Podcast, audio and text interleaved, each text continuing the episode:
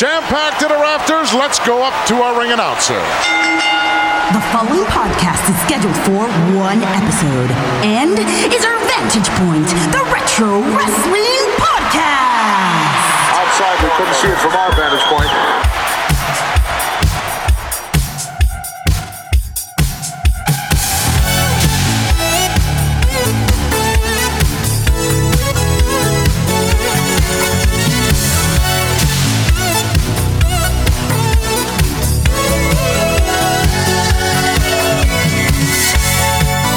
Hello, wrestling fans, and welcome to our Vantage Point, the Retro Wrestling Podcast. Thank you guys so much for being with us here. It is episode 207, and it is Monday, January the 11th, 2021. As always, I'm Joe Morata. I'm joined by Michael Quinn. How you doing there, Michael? Howdy doody. What's going on in your world, Michael? Oh, it's it's snowy.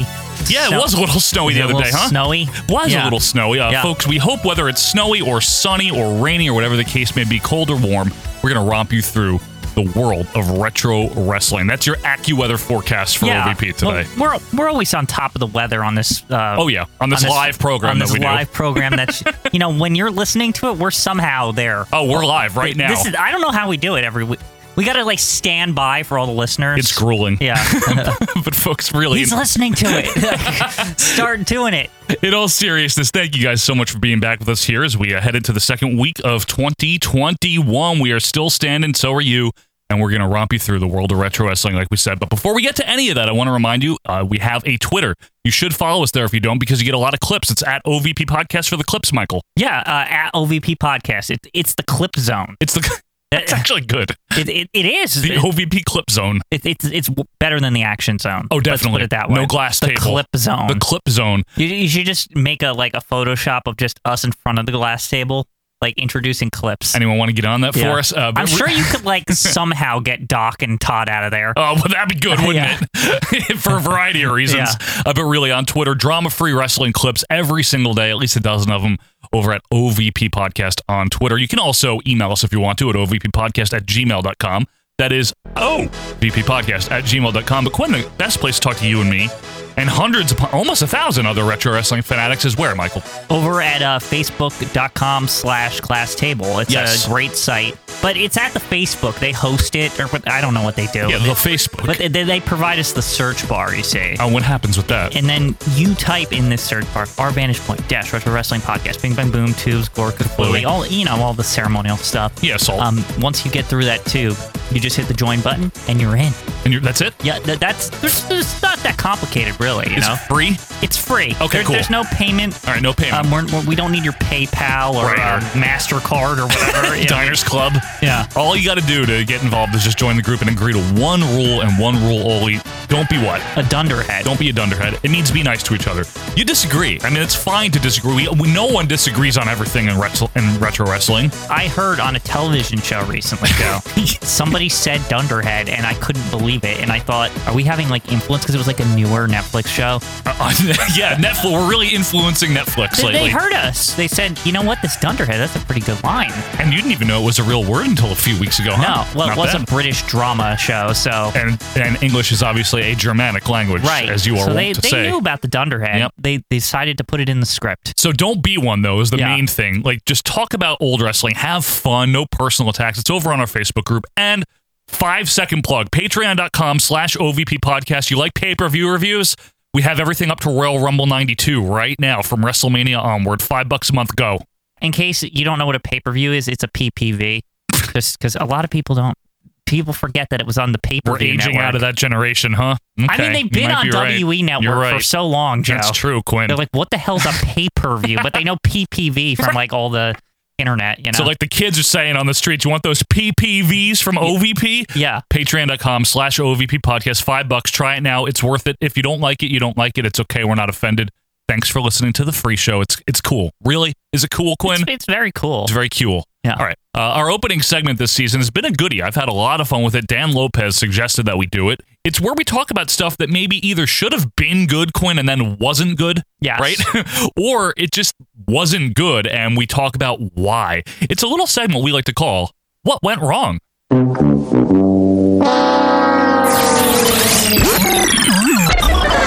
me, where did we go Yes. Mm-hmm. This one was this is a good one. This is funny because we never really talk about this. This was suggested by Lee Wall, so thank you very much, Lee. Mm-hmm. Not related to the Wall from WCW, I don't Possibly. think. Let's not count it Let's out. not go. Yeah, Yeah. true. Lee wanted to know what went wrong with the WWF light heavyweight division. as I can hear Takamichi Noku's music playing behind me. But seriously, what went wrong? Um, there was Short like- answer. There was like no people. In That's it. That's it.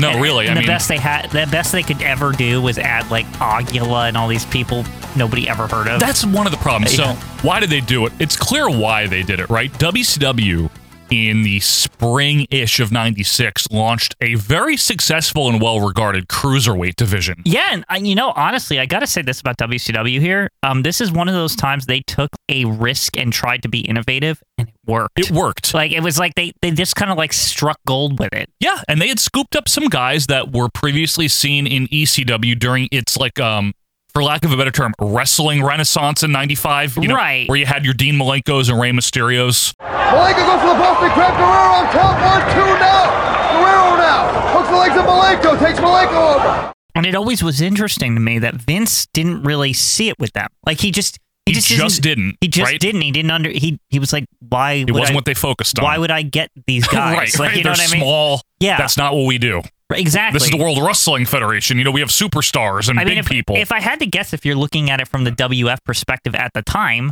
you look over at WCW and you're like, what the hell are they doing?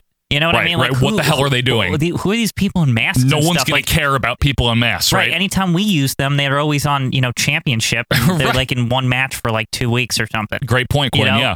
But obviously, WCW did it well. They did it right. And one of the reasons I think, Quinn, that it worked out so well for WCW, well, several, and I'll give those to you and see if you agree. They had a varied roster. Yes. So you had people that were Amer- like a Dean Malenko. Okay, cool. But you also had people from Mexico, like Rey Mysterio, Juventud Guerrera. You had people from Japan. Uh, Ultimo Dragon. And then you had stars also like Chris Jericho. That's the other thing, right? Yeah. Chris Jericho.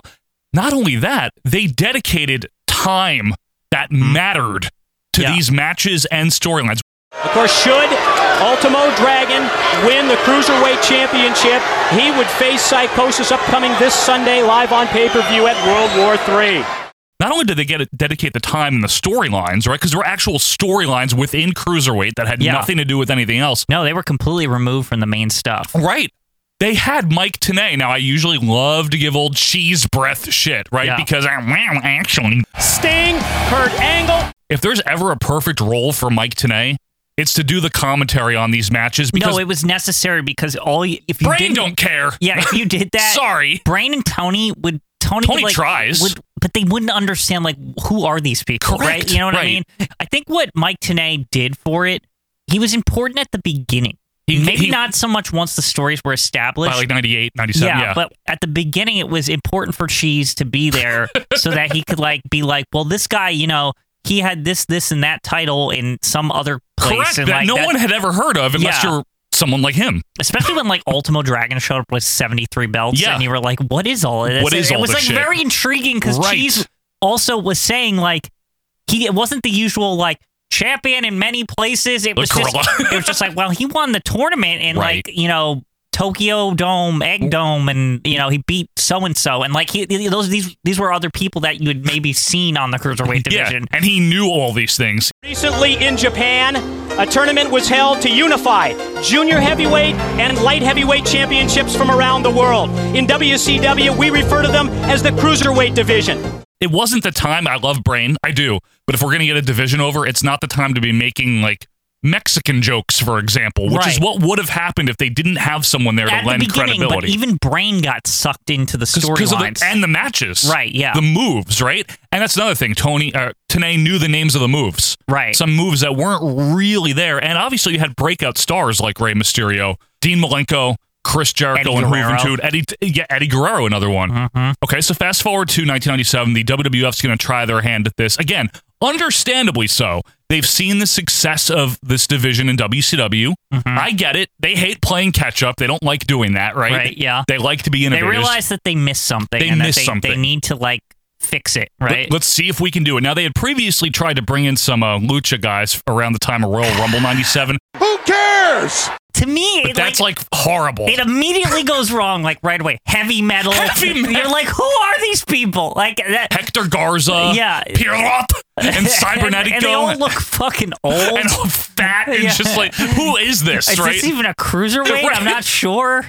You know, he's shorter, but he's pretty Right. heavy looking. And then they do he some- might weigh 260 pounds. I'm not sure. Possibly. Yeah. And then they do some weird shit where they have, uh, and I'll give them credit. It's very bizarre. I don't know if you remember. There was a match where the Fantastics like faced each other on Raw. of the two, uh, Fulton has always been a little bit more. He's always had a little bit more of an edge to him, and a little bit more arrogant. Rogers a little bit more laid back. But then, oh, we're gonna have a new light heavyweight division. So finally, we've been having these matches. No one gives a fuck, right? We get Because to- nobody knows who any of these people are. right. So we get to um, the Great Sasuke versus Takumi Chinoku. That's a bright spot. That's a Canadian Stampede, and then there's a rematch the night after. And apparently, Let's be that- real. There was no way they were keeping the great Sas- Sasuke Yeah. for more than like a minute. right. And It's apparently, like I can't make money here. No. Like, And it was get, gonna- get out of here Taka was supposed to just be the jobber, but apparently, like people liked him, and they're like, okay, because he was cool. he was cool, young guy from Japan, right? Yeah. Now, meanwhile, there is a WWF light heavyweight belt, okay, and title that had nothing to do with the WWF for most of its existence. It started. Right. So is this the? let me ask you. a que- I've always been very confused about this. Right. Go ahead. So that WF light heavyweight title, I know that there's like the one that Tiger Mask won in America and just kind of like owned it or something. I it like and it became something else in Japan at some point. Like it merged into some title that actually mattered. Well, here's kind of what it was, right? Yeah. It was originally a co-promoted title by the WWF and the UWA out of Mexico, a lucha organization that started Right. in 81, okay? And there were a lot of champions. Right. That really we don't want In like we don't know who these people 81 are. or something, right? It's like Yes. really long ago. Viano 3, Yeah. just for the record. Yeah. Viano 3. we didn't even get to 4. no. You know? uh, Chris Adams actually had it. Yep. We know who Chris Adams is. Pegasus Kid, we know who that is. Right. Then in 1995, the lineage switched over to Japan. Right. And s- so left Mexico in 95. Did And it that, end up like part of the New Japan Junior Heavyweight title or something? I think it did, but you know who got his hands on it? And one of the belts that he had when he went to WCW. Ultimo Drag. Correct. That was one of those Is it belts. in the J Cup thing or Yes, whatever, correct. or the j- junior tournament. I don't, I forget what they call it in Japan. The, the I think it was the- junior cup. was it the Super J back then? I don't Super remember. J, yes. Super J Cup.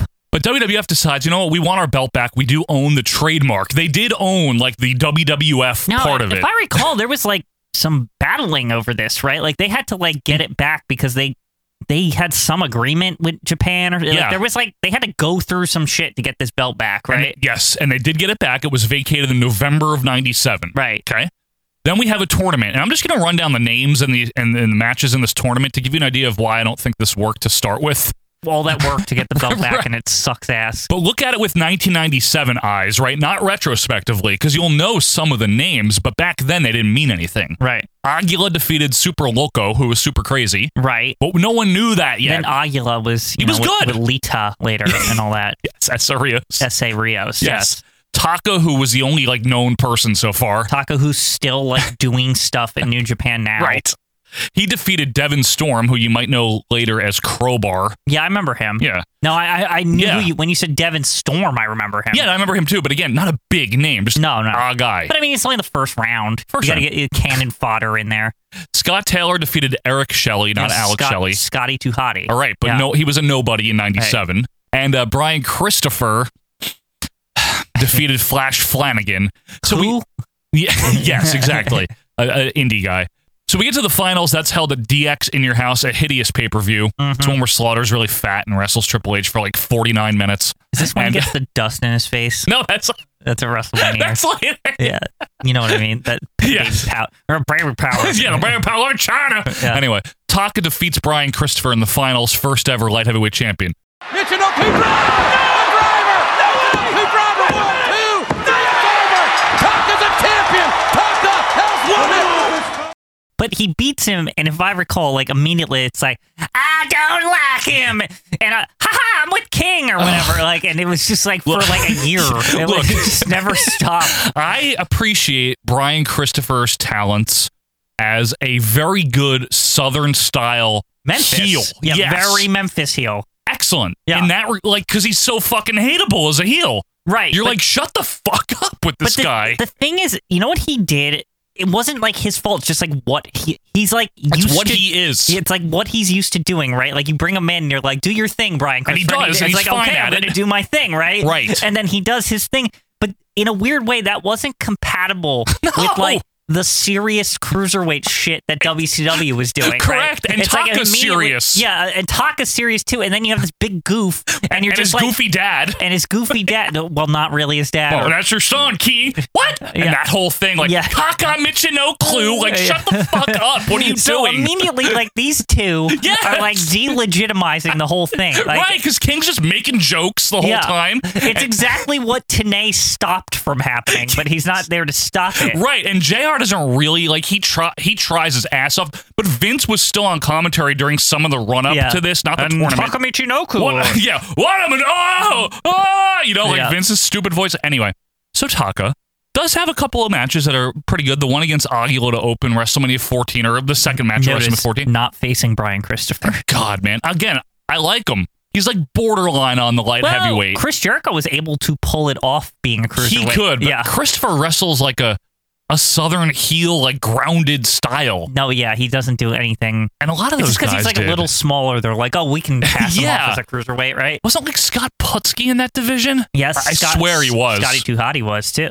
Like He- later, as he's it went on. passable. Yeah. So anyway, here's some of the lineage of the title. Taka, Scott Putski. yeah, God. he was. Taka, I remember Ivan Putski like came back in '97. It's Yeah. real. Anyway, And he danced or sang or anything. It's all weird looking. they quickly stopped caring. Taka joins Kai and Tai in '98 Right. while and he's this, still this, the champion. this was the downfall Yeah. of like it all. It- it- like it was really. like once you put the champion in a sta- A stable heel where, goofy stable. where he's not even like the main focus. Like most of it was Yamaguchi-san, and Mm-hmm. Yes. like you know, even Funaki was like secondary in that. Who was that other Dick Togo? and or- uh, men, Who- men's tail. Men's Teo. Yes, Yes, they're all It good. Sounds like fucking Japanese candy. They're all Men's Teo. oh, candy. Yeah. They're all good though. Dick Togo is tremendous. Like they're all good, but no title defenses really after like mid '98. Like the occasional maybe on Heat once that you started. know what the worst part about putting him in that faction is? Taka should be fighting all those guys, and all those guys should be fighting each other. Like it's not I just know. like there shouldn't Got some even be good a tie talent and there. tie, right? It should Right. be like Funaki versus Men's Teo, t- Yep. Togo versus Taka, right. All this shit, right? Yeah. No, I agree. They had this like group of Japanese guys who were good, Yeah. and they don't never fought each other. Right. Now, here's a sign of the title not mattering. Taka has it from December of 97 until October of 98. 315 days. And why? Because he never really, it didn't matter by Was most of anybody that. to fight? right. Yeah. Christian defeated him for it in his debut, I think. Christian Cage. You know, the, here's the thing: is once you start giving it to people like Christian, then you know it's over because they're like, oh well, let's give it to a star, like somebody who's not crap, you know, Yes. who's, uh, who's like treated like somewhat respectably. and you here's know. the final nail in the coffin Gilberg a month later. Well, the Gilbert thing, but then like, remember like X Pac got it Well, or here- something? well- yeah, Listen to this, right? I mean, I remember the Gilbert, but that was Yeah. just stupid. But here's how stupid it was. He held it from November of 98.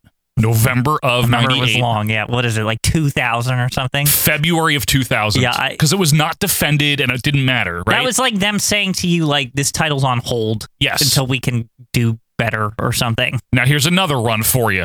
Mm-hmm. So Esarios to Dean Malenko a month later. Okay.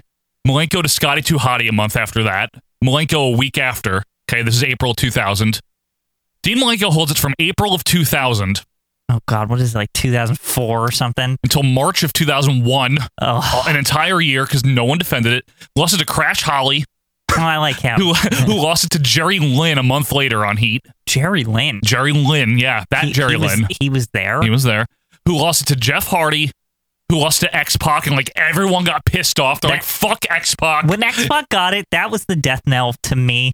It seemed like okay, they're sort of trying to do something with it, right? Like maybe over the years, it'll be one of those things that's like lurking in the background, and then eventually, like somebody really standout will get it right. It will be good. Yeah. And then X Pac gets it, and he just like I feel like he was the champion forever. He merged it basically w- into the cruiserweight. Right. Remember, he had both. Uh huh. And they just deactivated the WWF one in March of 2002. Now, They're like, can we I- don't need this. 'Cause they had the cruiserweight. Right. Now, can I say something? Yes. It says a lot because WF rarely fucking does this that they said no, the WCW cruiserweight is better than just the light, is. uh, uh, light heavyweight, and that to this day, Yeah. When they even when they re brought it back or whatever, they didn't call it the light heavy. They know They know it's the no one cruiserweight. gives a shit about the light heavyweight title.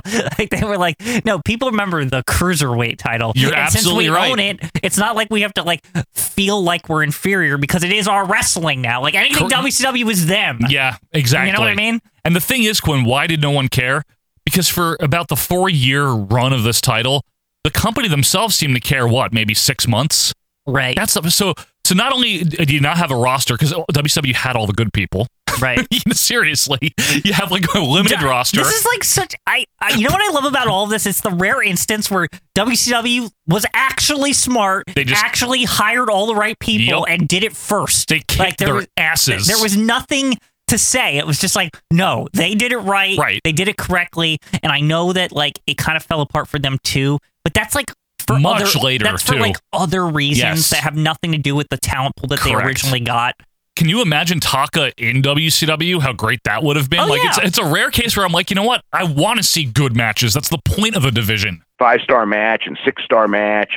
And there The best weren't part any of- in WWF. the best part, and I know we're not really talking about the light heavyweight, but we're talking about the cruiserweight. The best part was that like you could flip on Nitro at any moment, and there was like enough cruiserweights that like you could actually in all three of the hours or whatever WWE was on, there could be a cruiserweight match on, Yeah. and it could be awesome. There was And enough- It didn't matter, there was enough cruiserweights that they had a battle royal of them, right? and the champion wasn't even in it. Right. The champion was facing the one at the end. So and, and the Dean Malenko storyline and everything, like that's they did that within the cruiserweight division. Yup. And, and the other thing too is that they had so many of these freaking guys is that they could like fill all the like the worldwide canon and Yes. like WCW Yes. started, like with them and like they did great. So to sum it up, what went wrong for the WWF? Too little, too late. Not Like, enough talent. Not enough talent. No one analogous to a Mike Tenay that would like get the stuff because King's just making jokes. They're treating their champion like a joke. Brian Christopher's the main heel. and then there's like weird booking, like putting Taka with all the good wrestlers so Yeah, that yeah. he can't fight them. and then never defending it, having Gilbert hold it for like over a year. Like Yeah. nothing worked. But one thing I will say about the WWFs, to their credit here, Mm-hmm. they didn't need this. They never needed it. They were winning the ratings war handily in '98 with what they were you're- doing. You're right. They It- didn't need it to it just- win. uh, it always felt like a missed thing. I It don't know how was. else to say it. It's like you know what I mean, right? It felt like a missed opportunity or something. It was, but you can almost pinpoint around the time they stopped caring about this title is when they were winning the ratings war. yeah. So it's like, okay, we don't. What's winning is Austin McMahon and like all this other shit. We don't need to worry about wrestling. That's Right. probably ultimately the reasoning behind it. I is suppose. we don't need this. So it was treated like a joke because it kind of was one. But that's a great time. We never talk about this division. This was fun. Yeah. wasn't it? It's a good I- I time. had a- good. Thank you, Yeah. Lee Wall. Uh, but folks, we will be back because guess what we're doing? It is royal rankings. That means we're pulling two more names out of the tank for the best feuds in wrestling history. We're going to see where those names rank. It is the royal rankings coming up right after this. She's independent, she's a modern woman. She needs no prompting on her should and shouldn't. It's always bosses who wish she wouldn't. Files in the cabinet, so neatly numbered. Are you ready? The showstopper. Sexy The main event. The HBK. icon, Shawn Michaels, Man of my battles dreams. Ken Shamrock for the World Wrestling Federation Championship. Bow to the master. Triple H, Triple X. Hunter, Hurst, Helmsley, battles Sergeant Slaughter. Degeneration X. Live this Sunday on pay per view. Hi, this is Jameson. Remember me? yeah, me neither. You're listening to Our Vantage Point Retro Wrestling Podcast. It's the best. And welcome back, wrestling fans, to our Vantage Point, the Retro Wrestling Podcast. Thanks for being with us here. It's episode number 207. It is Monday, January 11th, 2021. And I am still Joe Murata. That's still Michael Quinn. Yeah? Yeah, I'm You- here. Okay. Hi. I'm here. Well, Quinn, you know what? We mentioned it very briefly. We'll keep it brief again. We do have a Patreon. We do. Now, we do this not to get rich, not to rip you off. We do it if you want more content because you like us and you want to listen to more of us. We give back to you by giving you a lot of extra stuff. And there's only two different tiers, Quinn. It's very simple over there on Patreon. There's only two tiers. It's not complicated. You, you go one way or the other. There's there's two choices. Yep. It's not you know, red pill, black pill, whatever, then you're in the matrix, right?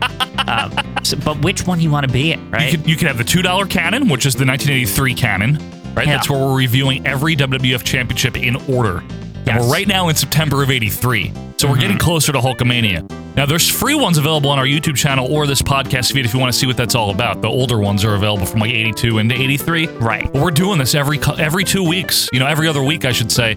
We're looking at WWF in '83. Two bucks a month, audio or video. Now, if you add to that, for five dollars total, you get the 1983 canon. But like I mentioned, those PPVs. Oh, the PPVs, yeah. We've done all of them, starting with the first WrestleMania. We've just released last week Royal Rumble '92. Quite a doozy. Woo!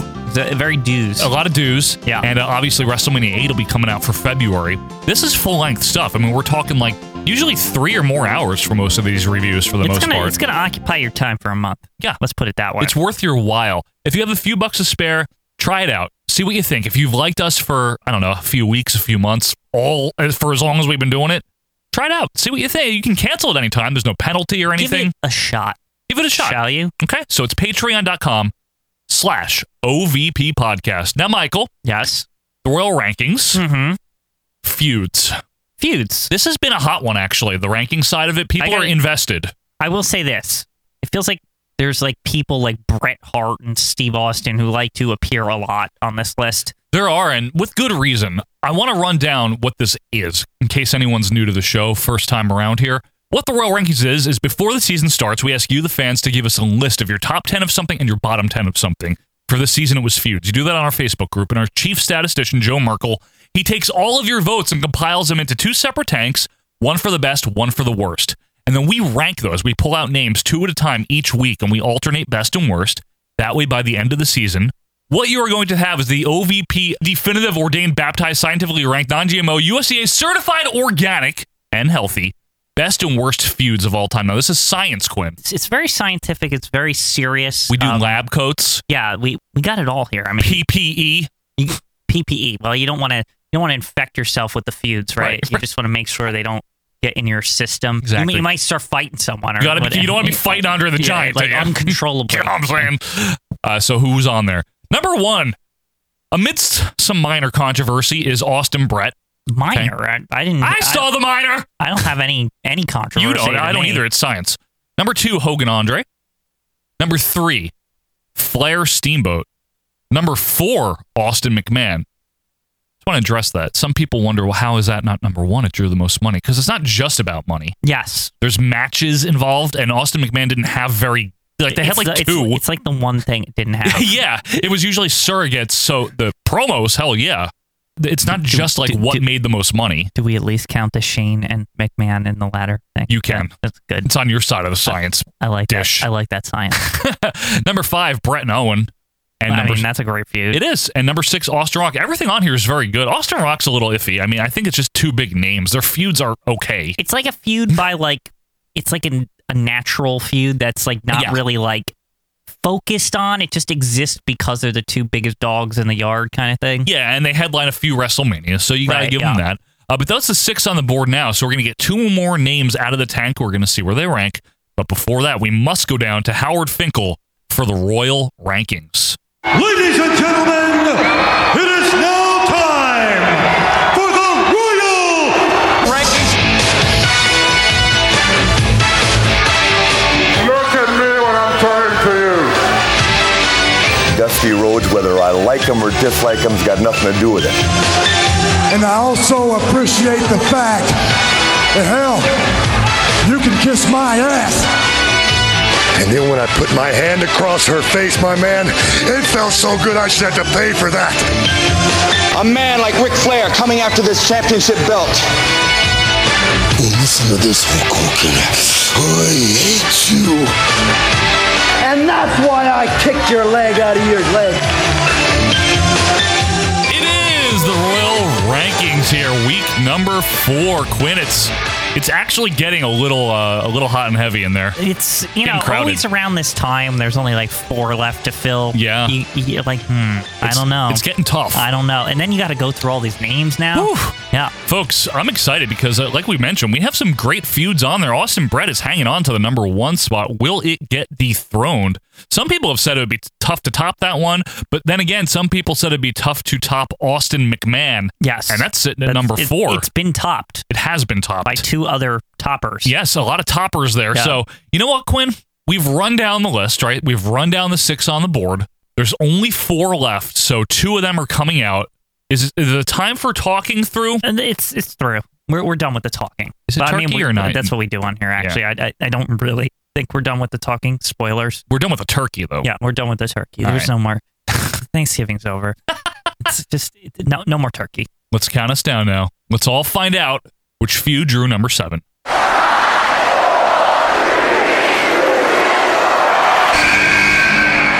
You know, I can't help but wonder if uh, Ric Flair, in his uh, delayed appearance to the ring, was uh, not trying to get to uh, Dusty Rhodes just a bit, making him wait, making him go out first. Ric Flair versus Dusty Rhodes. Oh, just when you thought, oh, well, it can't.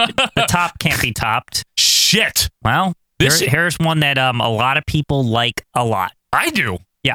And I'm not even known amongst our friends here of, at OVP as like a big NWA WCW guy, but I got a call like I see it, especially with science involved yeah, and well, everything. You know, it's be, you got to be very scientific. You got a scientific method. Yes, and method. all that. Yeah. This is one of the greatest feuds of all time between two all-time talkers and workers and money drawers and everything. I agree with There's you. no way around it, folks. Now, there's a lot to the Dusty versus Flair feud. It's one of those like the whole company's built around it things. Yeah. So it's like it's not like always happening per se, like directly. No, but there was a chunk where it was. Yeah. But other than that, it's always like surrounding the company, or Yeah. it's it's the catalyst for It's other one of- things. it's one of those. Th- now these guys, let's not misconstrue. They did wrestle a lot in the '70s, but this is before they were really the Ric Flair and the Dusty Rhodes of the '80s, the ones that really had the memorable feud of the mid '80s, particularly. So they did wrestle in Mid Atlantic, mainly in Mid Atlantic, also in Georgia, and I, maybe even in Florida, I believe. But again. While Ric Flair was wearing robes and while Dusty was flamboyant in the late 70s, it's true. It wasn't quite the, uh, I don't know, the zeitgeist. Is that a good term here? No, nobody really thought of it that way. Right. It's like "Eh, these guys are good. Right. They're good. They're still like uh, at that point when they're fighting over the like U.S. They're they're not even like main eventers yet. Not Yeah. really, no. They're, they're mid carders. Now, by 1981, however, this is where we get the first taste of Dusty versus Flair. But again, it's not even that. So Dusty had been the champion a couple of times since '79. He had defeated Harley Race, Harley Racer. Harley Race uh, for the NWA World Heavyweight Title, like the title, I right? think this was his only so far, right? He had won it a couple of times, like briefly.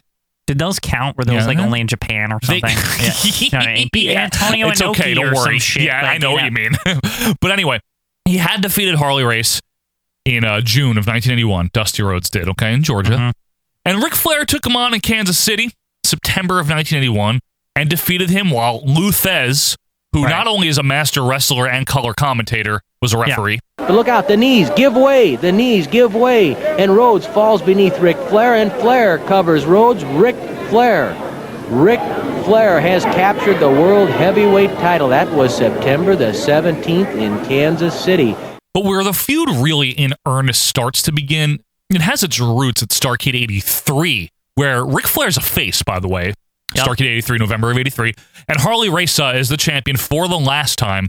But at that event, Quinn, if you recall, Yes. Dusty Rhodes is uh, introduced because this is Crockett, right? Right. He's they're like we got him. Or now we- he's, yeah. he's exclusive now to, to Crockett for the most part, Yeah. that's what it was. 'cause That's he what had- they're saying. He had been all over. He was still working for the WWF sometimes in 83. Yeah, I'm I mean, not kidding. He was one of those guys before this that just was like, well, wherever I can make the money, right? But like my home turf is in Florida or some shit. Like Championship that's wrestling like in his Florida, home yes. base. Yes. But what this was saying was like, no, Dusty's new home base is in Atlanta. Correct. Like you know, he's he. This is where he's like, this is where he returns to when he's done going to places. Correct. Right? And it's around this time, 83, 84 and 5 especially, that uh, JCP, Mid Atlantic, right, Jim Crockett Promotions, really starts to become the dominating, controlling force of the NWA. Well, because now they the home base of Dusty and Ric Flair, right? Like the two, And therefore the title. the two biggest names at that point because like Harley was from like Kansas City or whatever Yeah, the he was. fuck, but No, you're like right. he wasn't. He was fading out, And he was so- retiring. Well, not retiring, but he wasn't the champion ever again after Starcade 83. Right. So so it's kind of like he's that's not going on in, in Right. Crockett with the coup. That was a In- coup, man. for in within the NWA to say like I have the two biggest names in the NWA. Correct. You know. So this is where we actually start the feud somewhat in earnest. And we build I'm just gonna give a run through of a little bit of the feud and then we'll talk about what they did and why it was so good. But so we build up to Starcade eighty four. Right. That's the big I mean a- again, they have fought there's matches like in Florida and elsewhere this entire time. I'm I'm skipping over them intentionally. I'm just looking at benchmark. And at this one, Ric Flair wins due to ref stoppage. Joe Frazier stops the match. Dusty does not win the title. I can only conclude that uh, that cut was uh, so severe and uh, perhaps in the eyelid itself. Yeah, he that, didn't uh, want to risk any permanent injury to that eye, I'm sure of that, and any permanent damage. And hey, Wait a who- who is second. this? Rhodes started to go after Frazier, I believe. And they feud, and we're going to get to them feuding. I'm just talking about benchmark matches. Starcade 85 now. Before that, Dusty had cut uh, in October, I believe, his Hard Times promo. Right. Which is like a high watermark in the whole feud. Correct. Right? It's like that's And we'll that's get to like the what reason. Everyone points to that, right? And we'll get to why. We'll Yeah. get to context in a bit. Starcade 85, Dusty wins, but there's a Dusty finish. because, there like, is. yeah, Ole Anderson and Arn Anderson interfered and stuff like that. Another referee has come in because Tommy Young is still down. He's wrapped him up.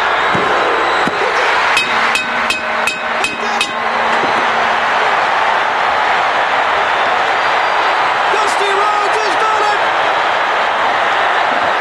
it. And that leads to the creation of the Four Horsemen. Right, which is probably like the biggest achievement, weirdly, of this whole thing. Yes. Is that it launches essentially the, the the crew that will like define the NWA throughout the eighties. Correct. That that will like carry it and make it a lot of money. And part of it was specifically to protect Ric Flair from Dusty Rhodes and others. Well, yeah, I mean, like storyline catalyst. Yes, that's Yeah, what I mean. Exactly. Storyline wise. Uh, so Dusty would have his own alliances with guys like Magnum TA and the Road Warriors on occasion. Mm-hmm, Right. And the feud rages on. The Great American Bash Tour, which was not like a singular event back then, you know, they'd have multiple To cards. me, this is like Dusty's like ultimate achievement. This Yes. Great America. It was it the eighty seven. Great 86. America. Well, I'm, I'm going 86 first, where Okay. in Greensboro, he defeats Ric Flair finally and is the NWA champion. Right. Ladies and gentlemen, the winner and new World Heavyweight Champion, the American Dream, Dusty Rhodes. that which rarely happened. You know what I mean? He didn't normally win the title. It was all about the chase. Right. You didn't need Dusty to be the champion, but he did win it. But it felt like you know he's got to win sometime, right? He can't like always lose to Ric Flair, Right, Like, exactly. There's some stupid way, Right. You know, So he finally friggin' wins it. Now he loses it back to Flair. Uh, not even a month later. right? Okay? Because like we said, it's it's all about the chase. It's about the they, chase. They, they know where their their bread is buttered, right? They're not Oh. gonna like they're Not gonna, be gonna fuck like this up. Yeah, it's like let him have it for like a minute so we can tell our fans, oh, you Look, know, he won Dusty, it. He won it. Yeah, he he actually won it, and then I don't know, Ric Flair fucked him over, and you know, back to the chase again, right? back to the chase. And can I just say, this period of time, summer of '86, NWA. I know I'm a WWF guy, folks. very, very But good. like, are you kidding me with some of the stuff going on? It's, insane. And like their television programming is crazy. Yeah. Because again, there's not like, you have to remember back then, there's not like, s- there's still only like one or two pay per views a year. Yeah, no, I know. Yeah, Well, it's like- well, Crockett hadn't been on. They hadn't even been on pay per view yet. These are closed circuit But events. these special events, whatever, Special even events, these special big events, events, so like yeah. there's Starcade, and then The like, Bash Tour. The Bash Tour was just like a special. That was like them dipping their toes again. Every wrestling company back then was still like figuring it out. Like, Yeah. should we have like a pay per view, or should we have this like super show tour? Well, like that was like I actually thought that was a novel idea. Let's have like a multiple I love super it. shows. And Like- what a great name too, the Great American Bash. So the chase continues, and it leads to kind of the creation of a little famous match type and event known as War Games. Yes, the ever heard War of that? Games, baby. you ever Yeah. heard of War Games, Quinn? Which is Dusty's idea. that was right? oh uh, Dusty Rhodes the Booker. You mean? Yeah. Yes. Now War Games, the first one, July of 1987. This is on the 87 Bash tour. Yeah. Obviously, and this is where it was Dusty and Nikita Koloff was with him. All these got Paul Ellering, I think, right? And the Road Warriors. Yeah, they're there. Paul- well, the Road Warriors are hu- yeah, they're but Paul great. Ellering is in like a karate gi or something, and I don't like it. I'm good. Yeah. And it's the Horseman with uh for the record, it's the Lex Luger version. Like, Right. Which I love. We're that- already there. yeah, in 87, yes. And Dylan obviously is in that as well with them. JJ's amazing in that one. Holy shit, is he amazing. He's so good. and that is like probably the pinnacle or maybe like because there's so many different things about this feud that are great. Yeah. But that's the last, in my opinion, anyway, last real high mark for this feud. Is that Am in I a wrong? weird way like the blow off? Well, let them go kill each other in a death cage. Basically, I mean that's like what it was. Well, you know what? Quinn? Again, they did the they did War Games again in '88. Right, but I, I don't believe it was. Was it the same group of people? It's hard to really. I'm not an expert here. Yeah, they do this several times because it's a tour. I don't know which one is like the canonized one. Oh, because it wasn't a show yet, right? Correct. But the Okay. '88 version, the team is Dusty Luger, Nikita Koloff, another big ally of Dusty for a period of time, Mm-hmm. and the Road Warriors taking on the Four Horsemen. This is the Wyndham version. Yes, and Kevin Sullivan sometimes, or J.J. Dillon sometimes. So- Honestly, whatever the one where JJ gets like bleeds. Well, I think we're and thinking all- of 87 with That's that one. the- Yeah. To me, that's the one. Correct. That's the one I think of. now, for the record, in case anyone wants to know, the last time Flair and Dusty uh, were on opposing sides, I guess you should say, of the original run here, the last match between Flair and Dusty was November of 88, right before Dusty got let go by Crockett. Right. He was let go in December, I believe. And it was November 12th, 1988. Flair, uh, who was still the champion at that point, defeated Dusty. And they had a couple of other brush ups after that, but not one on one. And then they were on opposing, t- just for fun here, opposing sides for the last time in WCW, March of 2001, the week before the last. Excuse me. What? what? At Greed. What? Dusty and Dustin Rhodes took on Ric Flair and Jeff Jarrett. You know, here's the th- here's the And one there you thing. go. Here's the one thing about that Greed show. Yes. with the Dusty feud and blah blah blah. Yep. They really had nothing left at that point. No, The- I know. The fact that they were like, let's go with this feud from like 20 years ago or whatever it It's was. just at for that shits. point. Yeah, it's like They know they're going out of business. Yeah, it's just like whatever. Fuck it. You know. like So- I mean, hell, their last match was Ric Flair against Sting. Yeah, they knew. Yeah. It was a callback, right? Now, that's just a brief overview. Obviously, there's a lot on the week to week. I mean, we're talking, remember when the horsemen attacked Dusty in the fucking parking lot? Like, that's an uh, iconic moment.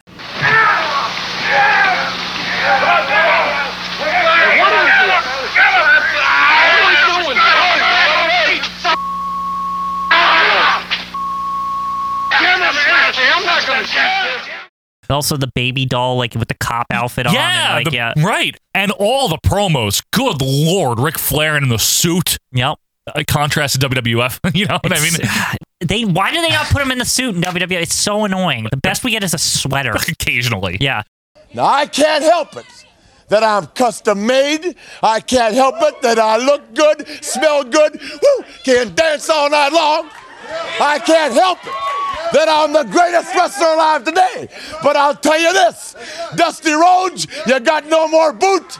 So, brother, the leg is back on the line.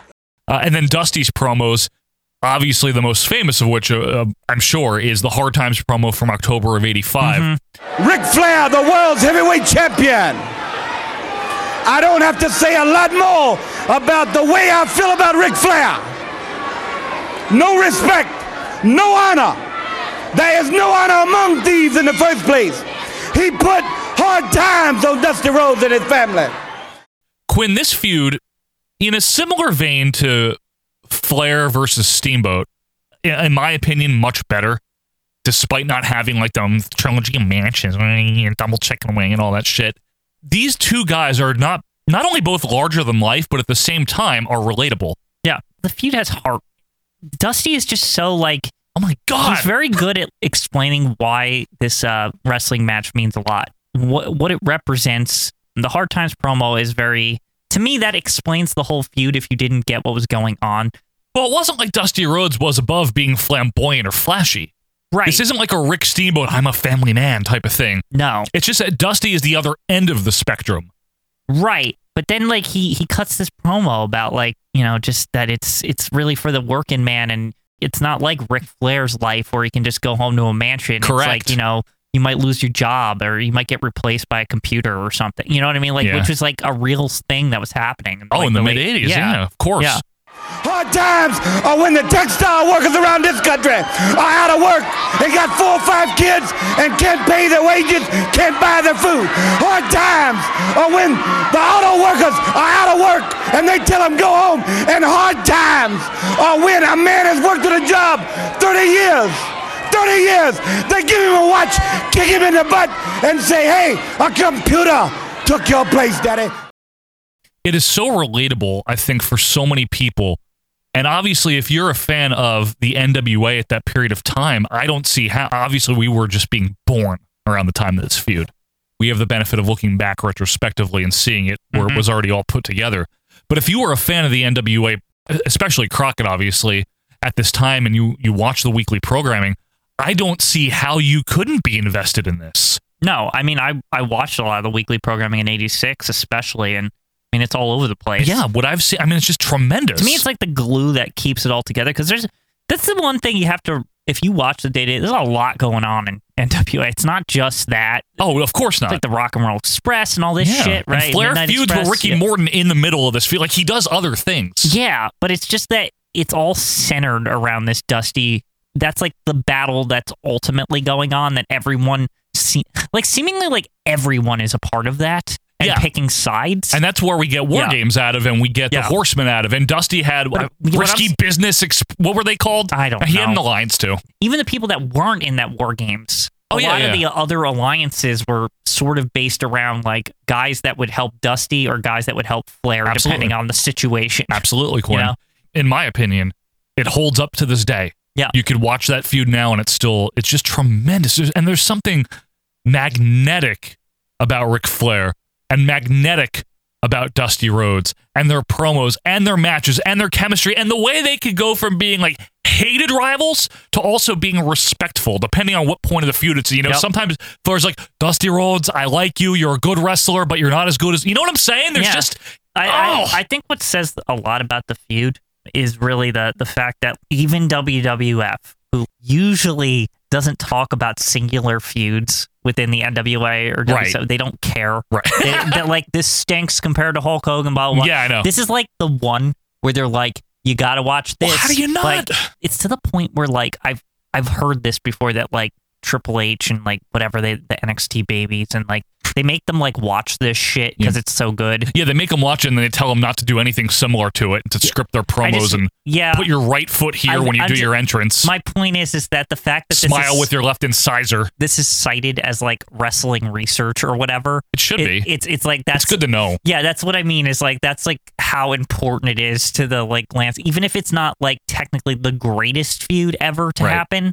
Like we'll see if it is. We'll but see I mean, what like I'm saying, science- like even if it's technically not, it's like it's such like a great example of how to do it and how to like do like a mainline feud and like center a company around it. Absolutely. And it was like kind of ahead of its time in that like we're centering everything around this. Like all the other feuds hinge on this too. Yeah, that's true because Flair had feuded with Steamboat before this, but as we mentioned, that was like their mid card feud. The big Flair Steamboat feud was after this, and even then, the company wasn't really focused on that. It was Pizza Man related, different. Yeah. Yes. All right, well, that's Flair Dusty for now. We'll obviously get to it at ranking time, but Quinn, if you're ready, so am I. You want to find out who drew number eight? Sure. Let's do it.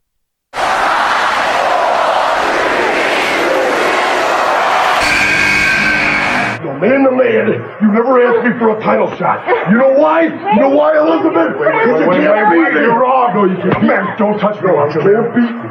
Oh, Lord. Hogan Savage, the Another- WWF equivalent. Sort of. Kind of. It's kind of like the the two biggest fishes in the pond.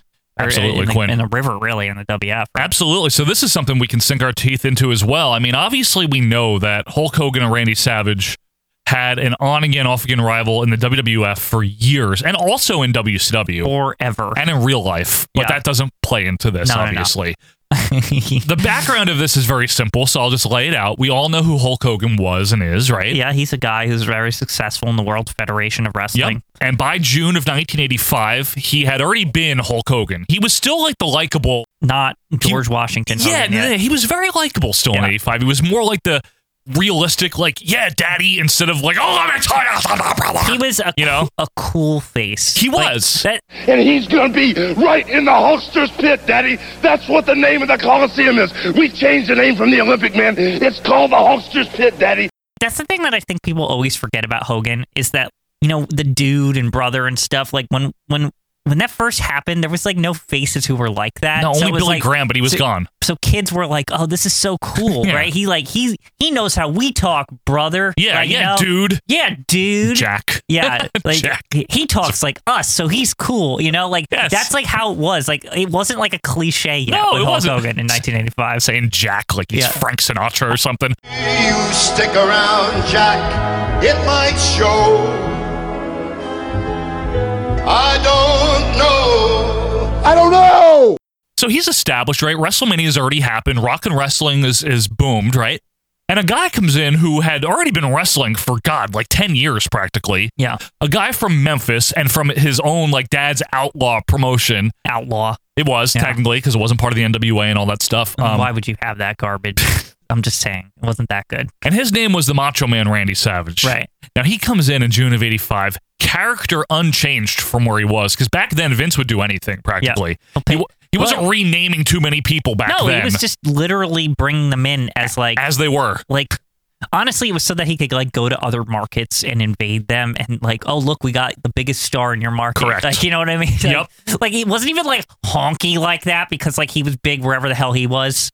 I think his biggest was in uh, Memphis and Canada, believe it or not. He was pretty Yeah. good up in, in Stu Hart, I want to, and Stampede, I think. My point is, is like they literally brought him in. Yes. Like just so that They loved some him. other market would see him and like, oh, we know him. That's exactly You what know I mean? happened. Like, yeah. So what Randy Savage, this flamboyant, not the biggest guy around, you know, 6'2", 240, flashy, different, right? Now Hogan has spent the last six months feuding with Roddy Piper. Hogan has feuded with fat guys like Big John Studd, uh, Kamala, I believe, by this point, maybe not.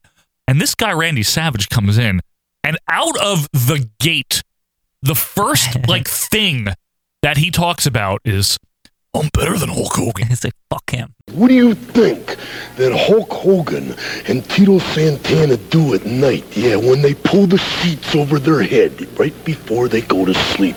Do they ask themselves how much longer that they have? He has no legs to stand on by saying that. To be fair, Well, no, okay. but n- there I is know, no. You're, you're right. There's none. You're right. However, remember when he came in? They immediately act. They're like the hottest free Yes. agent or some Yes. shit, right? It's like they didn't act like he was nobody. It was just he was wasn't really proven. It was like he had potential. Correct. Right. The Macho Man, Randy Savage, on the top rope. Ooh, wow, with an elbow. Ugh. So Hulk Hogan rightfully is like, no, you're not, Daddy. You're not better than I me. beat Iron Sheik. Fuck you. Like I'm I the beat champ. everybody. Yeah. Hogan never expected it. He just got through pinning Dusty Brooks. And here Macho Man came right from the top rope. And Look at this. Hogan's fighting back. And they start a feud that I love their 85 86 feud. I really, really like this one, Quinn. Now it's only It's a- on, it's a house show feud, though. Yeah, because that's all there is.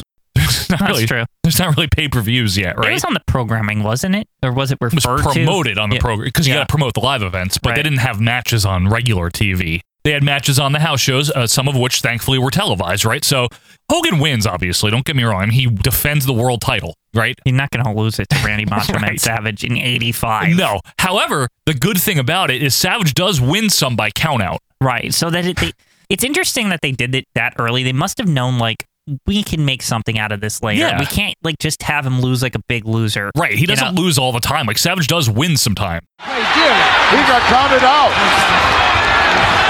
Savage, not content, goes outside the ring.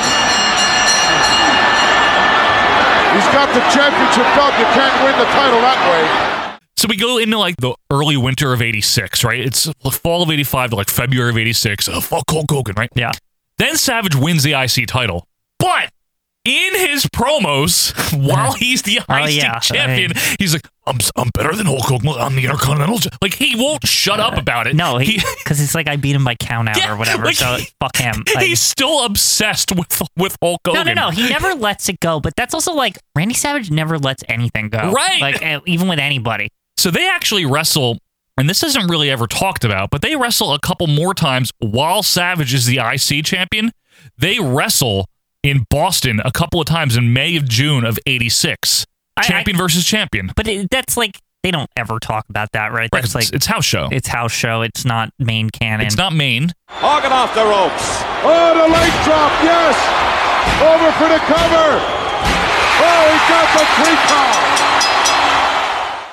we didn't even mention the whole Miss Elizabeth thing, So right? Savage has Liz, and as we all know, he's an asshole to her, but the fans like her. Right. And George Steele likes her. all throughout this, like it's Throughout from all of the this. minute he walks in, he's got Miss Elizabeth. well, right after, about a month in. Remember? Yeah, 'cause the- What is that? Some kind of movie star? Yeah, no, I mean like that's what I mean. It's like from his like debut. Yeah. it's like already being built up. Yes, correct. So that's going on this whole time. And Randy Savage finds himself uh, out of the Intercontinental title. We all know that at WrestleMania 3. He loses like the biggest match in his career thus far. Yep, crying about it, right? And with Miss, Miss Liz kind of consoling him. Oh, Randy. Yeah.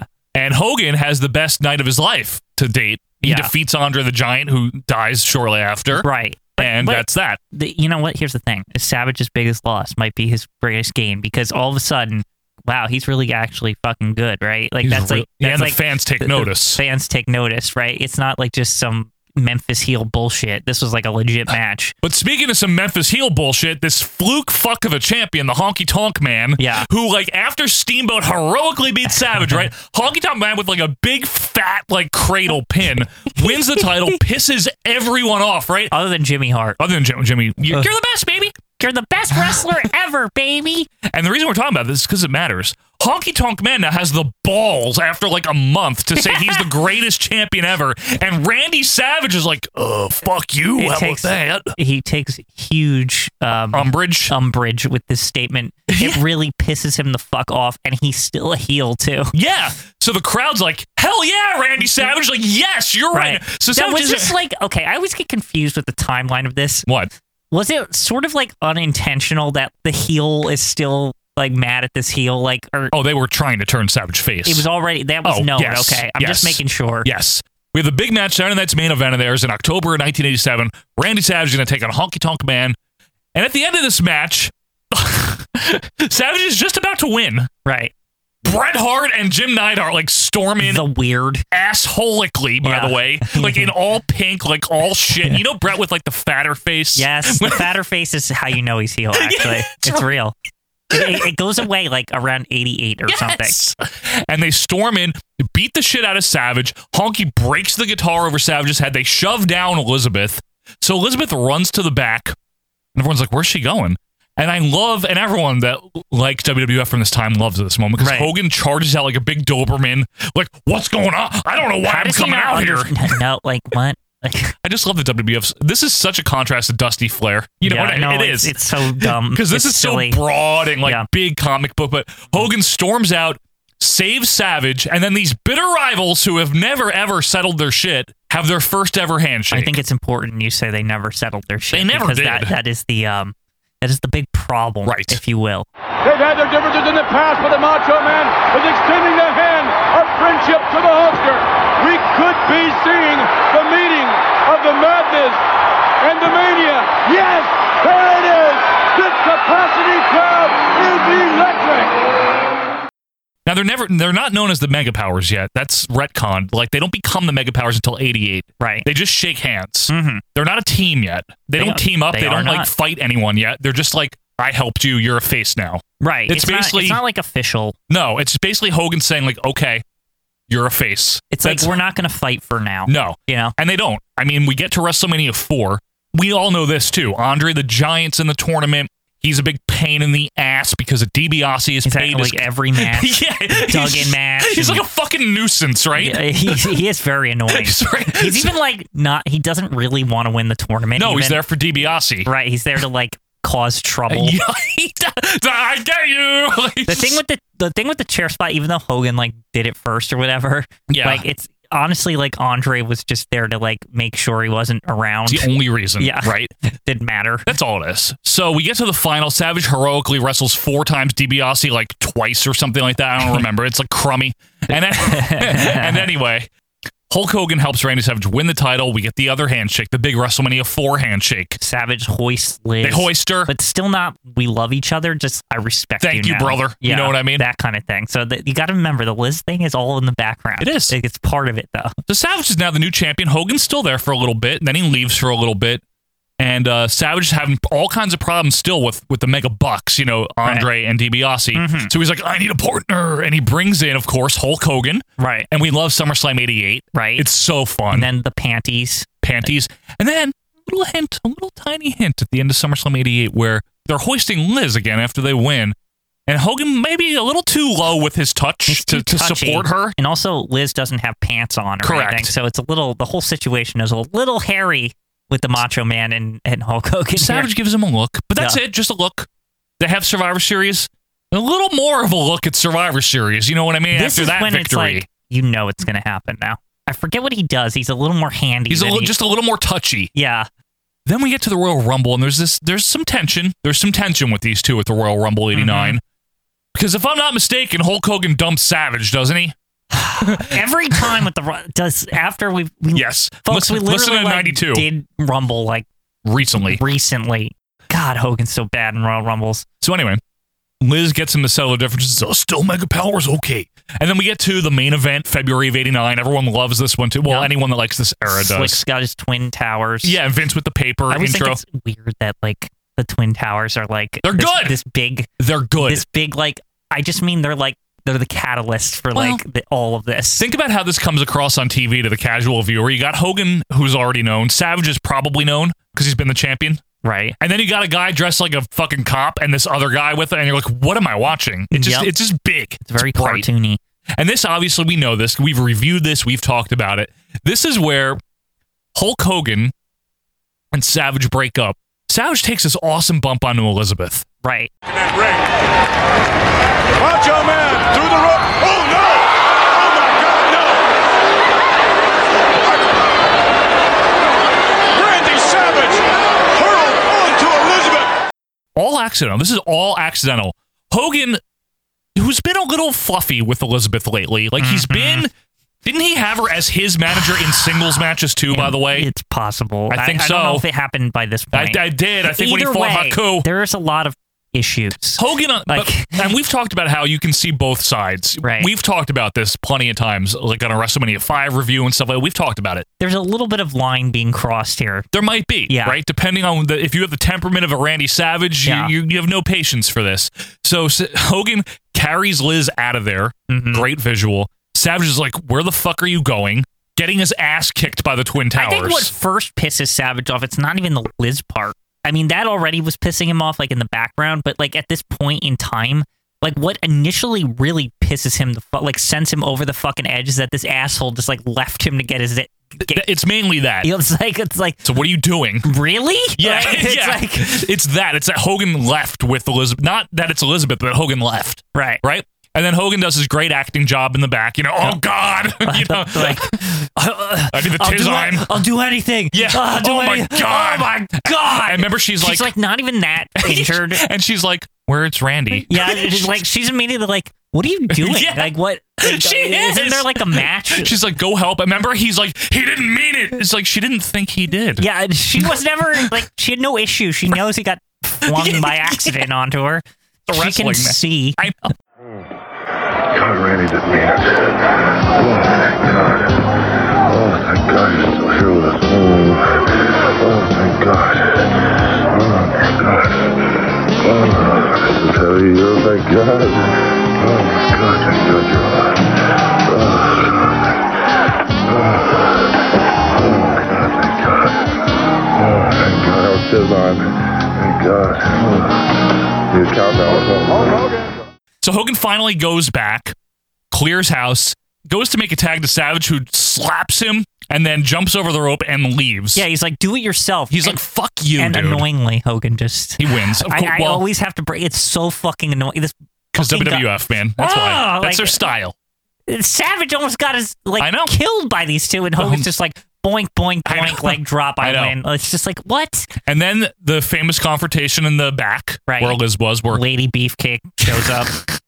Savage has had enough and cuts an awesome promo. The whole that whole exchange is great. Where Yeah. because Hogan's like, all right, can you calm the fuck down? Hogan's got a valid point. He's like, "Ch- chill, Yeah. wait.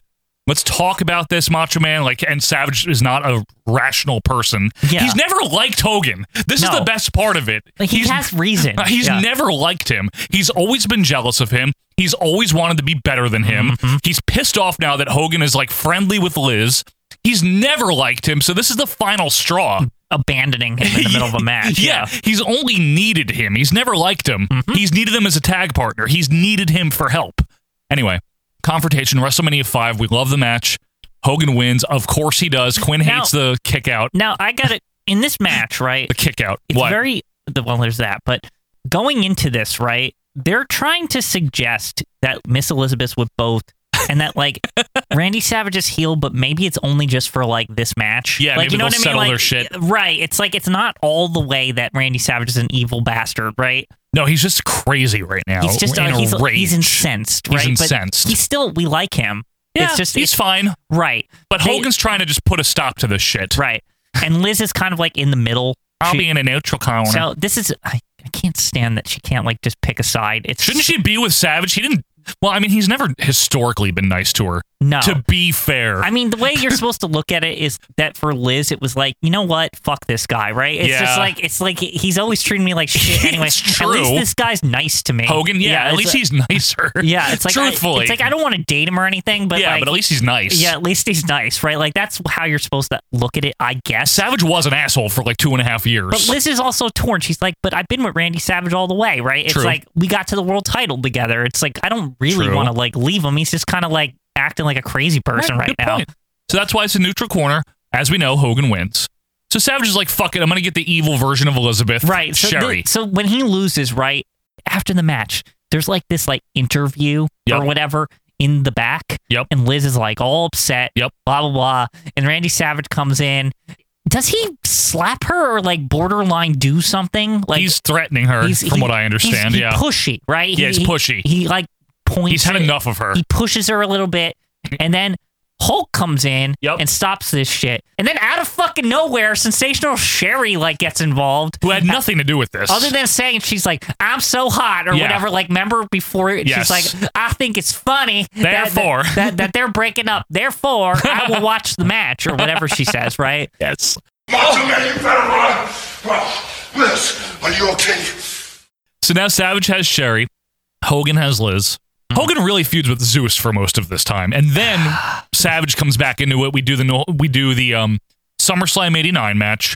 Hogan and Beefcake win. Yeah. We then do the No Holds Barred match in Right. December. Hogan and Beefcake win, and then Hogan and Savage have one last like powwow, which is the main event three. Right. In By this February point, of '90. Macho Man, he's gone crazy. First, Oh, of all. he's nuts! He's this- a king. We forgot to mention, Sensational Sherry has like convinced him that he's a king. yeah. and, like they're on the dark. They are into dark arts. they, we they- don't know. They have a cauldron. Yeah, it's- of, of madness. they're insane. yeah, and they, they're uh, they, they go a little crazy here. They're wonderful. And now th- we kind of leave the Hogan feud at this point, right? They fight each other one last. It's One like last Buster time. Douglas and all that. what what happened? Yes. Yeah. would have been would have been Mike Tyson, but he Yeah. had to go lose to Buster Douglas in Tokyo. Low rent Mike Tyson. Yeah. It's crappy. How many stars did Meltzer give that match? I know. Who knows? Does he rate boxing matches? Yeah, I don't know. Anyway, and that's it for them. Now Savage never likes him, really. This feud again. sort of continues a It little simmers, bit, like, right? Yeah, because it does happen in WCW, right? Do we have to count all that? We do. Yeah. There's the WCW version, which starts with, and we'll make this brief, folks. We're we'll, we'll get to it, but Savage comes into WCW in December of '94, and he's like, "I don't like Hulk Hogan." It's like the same thing, but he's like, "I'm either gonna shake your hand or slap you in the face." Right? That's what it is. Do you know a man that goes by the name of Hulk Hogan that hangs around here? I, I hope you're not living in a cave and, and haven't been in New York because Hulk Hogan is the WCW heavyweight champion. He is? He is the champion. He shakes his hand. They're still friends, right? We get the reviving elbow. Remember that one where like Hogan revives, Hogan Oh, God, gets I- revived I don't by even Savage. wanna- Hey, doing a finisher to him wakes him up. What the fuck with this guy? It's like the ultimate, like, fuck you to the elbow drop, right? Yeah. Anyway, they're friendly all throughout 95. They're, like, on terms. Sometimes they team up. yeah. Sometimes This is they're called like the we, mo- we like kids version, like you know what yeah, I mean? Like, we're very red and yellow. Like, Charity, we both are. like- Slim Jim. Yeah. They have some really funny promos, like, let me let me smell that Slim Jim breath or whatever. Like, that's remember real. when like Angelo Paffo's like helping them or something? It's awful. Savage. Oh, we do it if my dad can be in it. Like, right, yeah. Can you stop with your fucking dad? No one cares. Like, we're sorry. It's like but the one nobody thing that gives drags a shit. Randy Savage I know. down. Con- anytime Angelo Poffo, he's like cost him like career opportunities because he's just like my dad. I mean, Like, we get it. It's great it to is be his- loyal to your It's family. his dad. I we mean, understand. I don't blame him, but it's like business, man. I could just separate just- it. Like, so anyway, they're friends and they're known as the Monster Maniacs at some point, and then what eventually a terrible name. horrible. And eventually, I think WCW says fuck it and just calls them the Mega Powers. And they obviously are still a team, and they defeat the Alliance to end Hulkamania. That was a right? triumph for Yes. them when they beat 63 people in a ca- triple cage or whatever. Yep. They had crosswords for a while in '95 when Savage was the champion, because God forbid Randy Savage is the champion Mm-hmm. He and not should be Hulk. the Hogan. champ- Right. that whole Fucking thing. Hulk. Hogan with no mustache, all pissed. Yeah. We get to the NWO era, and it's like perfect. Okay, Savage will be hhis rival, and he is Halloween Havoc '96. Remember Mm-hmm. Hogan with the hair, right? and then Savage wears the hair. Yep. Remember? Yeah, that the three ninjas hair. Right. Now, as always, Savage doesn't win. He never wins. Savage then turns heel and joins the NWO for reasons, and then, like, because he doesn't like Sting or something. I don't know. Maybe they got upset in the rafters. Honestly, Savage looked cool when he was in the NWO. Oh, he looked though. great. Like, he he actually like fit it more. NWO Savage is great in 97. But then he feuds with Hogan again because he still hates Hulk Hogan. Yeah, there's like control of the NWO. Like, they- Yes, of course, like real. if they're in the same thing, it was it was only a matter of time till one of them would been like, "I'm the leader." No, I'm the leader. Like, Correct. you know what I mean? and Hulk Hogan and Savage feud in '98, like at Uncensored and shit like that in a cage. Then they feud throughout '98 on and off just because Savage is a face, if you recall. Then he's like in the Wolfpack technically, but then he gets injured. Did you know they fought again in July of '99, and that is where uh, Excuse me. Yes, remember Was he Savage? what up Mach at that point? Yeah, I think so. Savage had had the title. Hogan won it from him. July Of course, of he did. He '99. can't ever lose to Nitro. Randy Savage. this fucking guy, man. Can you ever like give him a fucking break? No, not really. And they really don't have much else to do with each other because Savage kind of fades away. Makes Right. that one-off appearance in 2000. And then they run into kinda each it. other at the doctor's office or whatever, before Randy Yeah. Savage dies and they're friends or something. Yeah. No, Yeah, in real that- life, that's yes. real. That's real They- life. That's where they actually settled the score. You Yes. see, At Correct. the doctor's office. the Mm-hmm. doctor's office. Yeah. So that's really it with Savage and Hogan in terms of all their matches and stuff. Uh, we're not bringing into the real life feud, Mhm. which is also like an on and off again thing. Something with a boat, you know, rap jet music ski on your yeah, head or something. Be a man, all that Yeah. stuff. So I think it's ranking time, Quinn. I'm going to run it down for you guys one more time. Austin and Brett is number one. Hogan Andre number two. Flair Steamboat number three. Starting to think that was a mistake. Uh, Austin McMahon, really, Austin McMahon probably should have been above that. But anyway, Austin McMahon number four, Brett Owen number five, and Austin Rock number six. Quinn, short answers here. Flair Dusty, better than Austin Rock. Yes. Without a doubt, right? Better than Brett Owen. Oh, God, definitely. I, look, I love Brett Owen, but let's not like get, let's not lose our heads Let's here. not get too lofty. Yeah. Now, Um, Austin McMahon should be higher. I fucked up. We both did, Quinn. Why is that at number 4 Didn't I like? I forget who, which one of us cared enough. I don't to- know. There was something about like We 'cause should. We there was fucked no up. matches. There's like no. Yeah, it's Uh, like, the- like that, that- I think and it that's- is wrestling. I mean, we got to remember that. That's right? true. There you're was right. No matches. You're right. You're right. And Flair Steamboat had a well-regarded trilogy of matches, and the ideology clash, and there's just Yeah. like a lot of things. But here's the thing: I think Flair Dusty is a better version of Flair Steamboat. Yes. So by So it has proxy, to it has be to above it, That's why we right? fucked up with oh, Austin McMahon should be number three. But anyway, science is science. Okay, so Flair. Sometimes the science it just works differently. Yeah. It's it works differently than you would expect it to. Right. Yeah. So Flair Dusty is a tough customer. It's got to compete now against Hogan Andre. This to me is very hard. Now Hogan Andre, yes, it was WrestleMania three, and you can't take that away from it ever. But it's not like complicated. Yeah, but neither is Flair Dusty. It's simple. I'm saying that the Flair Dusty, um, it has a lot of twists and turns, And there's a lot more to it. People being brought in. To me, it's closer to an Austin Brett where everyone's fucking involved I think that's one of the factors that people sleep on with Austin Brett, and they wonder why it's so high.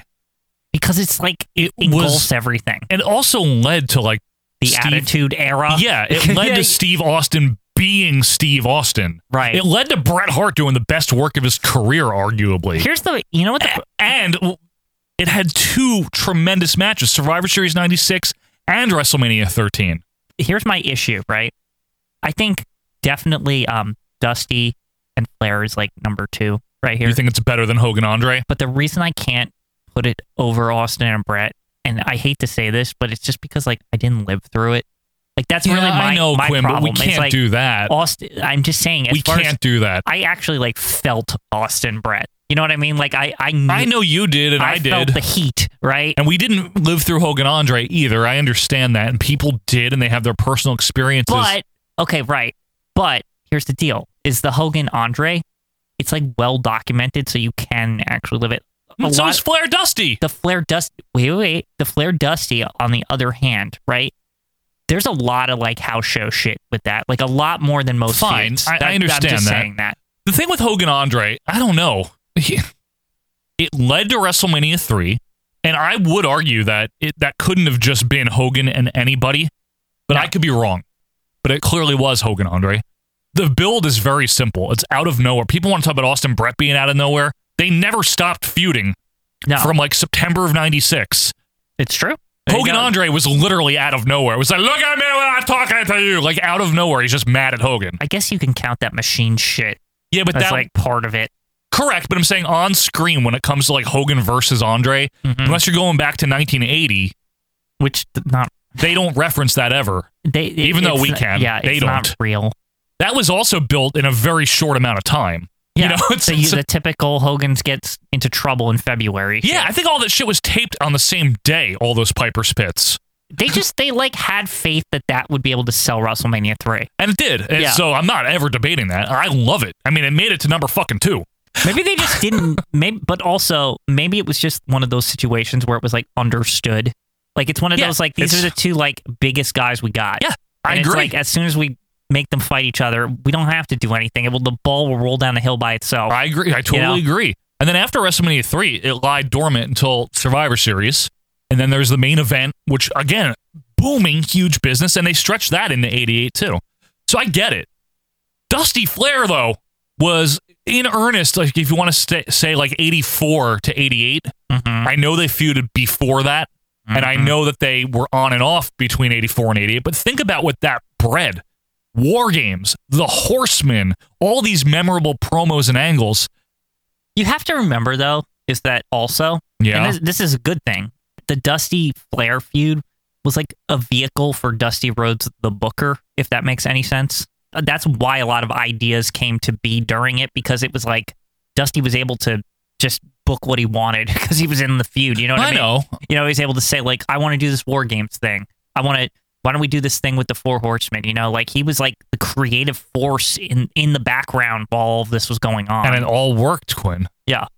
So what's the criteria here? I mean, from a from big business, I don't know anything about Flair and Dusty business wise. Okay, we know WrestleMania three, we know the main event on I know television. they were making enough money that the, the Crockett family was able to own yachts and airplanes. Yeah. So um, It was doing big I- I, business, think right? they were making a lot, and Ric Flair was making a lot of money as well because of it. And from a creative standpoint, look, I'm sorry, but Flair Dusty is a lot more nuanced and it's just better than Hogan Andre from a creative standpoint. Yeah. The promos. No, I think it's better than Hogan Andre. Okay. Period. No, I, I know. am not I'm just- there. I'm just I, am making sure trying to that I am. resolve in my head the Austin Brett aspect of it. Flair Dusty moves up to number two. I think Flair Dusty's got to be better, Quinn. Look, I love Austin Breck. Don't get me wrong. Mm. Rick Flair and Dusty Rose is. It's hard for me to let go of how much I know. shit is going on in the Brett. So many moving parts in the Brett Austin thing. Quinn, I don't I don't think it's fair. It's not fair to Flair, huh? I don't. I think we'd be rusty to dusty if we don't put if we don't put Austin Brett below. I'm, Flair Dusty is one of the best feuds ever to exist in wrestling. There's just no So way is around Austin Brett. I know, but I think Dusty Flair is better. You don't? I mean, you really don't. No, it's not that. I, I just I, you don't want I like, to. I like both of them. You don't want to let go. That's all it is. You just don't I want just to. really, man, whenever I revisit the Austin Brett, it's just like I can't believe how well this worked. You know what the problem with Austin Brett is? Uh, The one problem, literally the one problem in my mind. It was a creative triumph, but it didn't do business because WCW existed at the time. That's true. it, didn't turn their ratings around. blocked 'em. Yep. It didn't do a lot of money. well, I mean, you could say that Flair and Dusty were blocked by Hulk Hogan on the other channel.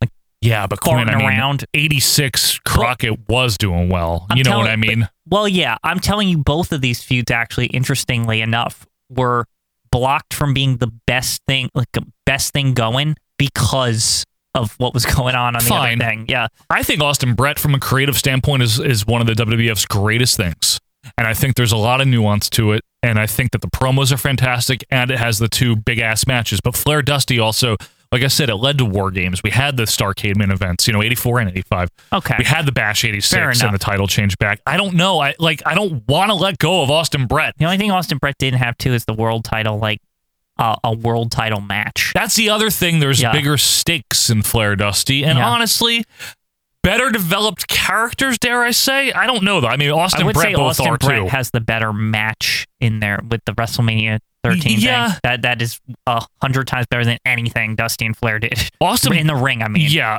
I just think we're not being fair if we don't put Austin Brett below Flair Dusty. I just think for- Fine. For, as long and as evergreen that feud was, it was I don't know, it just is the best one on this list, okay, I think. All okay. right. What about Macho and Savage? Macho Or and Hogan? uh, Macho and Hogan, yeah. Macho and Savage. Better than Austin Rock, whom it is often compared to, for sure. Yeah. it's better than Brett Owen. It's not? Yeah. Okay. Come No, on. I just had to think about it for like a second. Let me Brett Owen has great wrestling. Let me move matches. my eyebrow Okay, and you think. move your eyebrow. Brett Owen has some good wrestling matches. Mm-hmm. It has a, f- a relatable storyline, but like we talked about, the actual feud part it ends after SummerSlam '94. Yeah. They really don't do. They just don't like each other. It dovetails though into the Austin I know Brett, it does. which is hilarious. No, I know. I Like- know. But as a feud, it didn't make money real. It wasn't No. like a big Okay, fair enough. corner turner. Now Austin McMahon, who's now slid down to number five, Flair Steamboat is overrated here. What did we do? Fuck. I don't know. Hogan Savage is. n- I think it just stays there. Yeah, Right I can't below say Austin it's better McMahon. than Austin McMahon. Like I like it more. I think, it's one but of that those doesn't make things it that, better. like, when it was happening, it was like one of the greatest feuds to ever happen. But then, like, as time went on, like other things kind of were better than. It's one of those. You know what I'm saying? It's like when it came along, it was probably like Mm. one of the top two feuds ever. But a- as the years went on and other things came about, yeah, it's one of those. Well, here's the problem though, Quinn. It's like the arc between October of '87 until WrestleMania five though is really good. No, that's its strongest point. The Right? problem is, is that you know ultimately is that they kept trying to redo it, especially in WCW. yeah, It I don't like any of sours it. that. That, yeah. that shit sucks. yeah, What does Austin McMahon have over it? Big business, week to week television. it was kind of groundbreaking in the fact that like that whole Okay. bo- your boss thing. I think like a lot of people were legitimately surprised that Vince McMahon would put himself in that position. There's that Like, too, like, right? I couldn't believe it. Like Yeah. that the like owner of this like you know this guy that's like a billionaire or whatever. Right. Like that he would like actually have himself get have beer doused on him, like get beat up, like you know what I mean, Right. pee his pants on TV. Like that, like all this shit would like even happen was like kind of groundbreaking. The one thing is though, none of this is wrestling. No, That's the problem I have with Austin. we're McMahon. not it's ranking, like the one we're not ranking wrestling here. But that's the problem. What I'm saying is like the, the one problem I have with Austin McMahon is that there's no real wrestling aspect to it. They're, they have like the one singles match and then the tag match that you Mm-hmm. love for some reason. It's and that's okay. it. It's okay. it's like one in a, it's a dime a dozen though around Yeah. that time. They're all like that. Yeah. That's the thing. Hogan Savage only- headlined a fucking WrestleMania. And it was a pretty good match too. Uh, yeah, and uh, they teamed up, and it's just okay. I can put it above it. Ah, I think we. I, I could. I could go either way. I think Why it's better is than- Flair Steamboat so high? I think it's better than Flair Steamboat. It was that's like for- smoking when I did this. Good lord, why is that at number four? like, Are it's- we like ever allowed to switch something? No. Like we can't. We're just stuck this yeah, way. we can't go back on it. We've done it this way for how two I years feel now. like the Flair Steamboat is what's making this go long. like this ranking this week. are we allowed to change it? I mean, we are, right? It's our show. I mean, everything is fluid, right? Until Flair, Dusty, Austin, Brett, Hogan, Andre. The next I think one we'd should have be to go- Austin McMahon. We'd have to like go to sidebar, like a trial or something, if we were to like we can't. OVP can't. Extra Edition or something. It should be number four right now. Should not be Flair Steamboat. It should be Austin McMahon. It's- right? I- we're in agreement. I think I'm the one that argued that Austin McMahon should have been better. I know. I, I'm taking the blame. Okay. I don't know if Hogan Savage is better than Austin McMahon.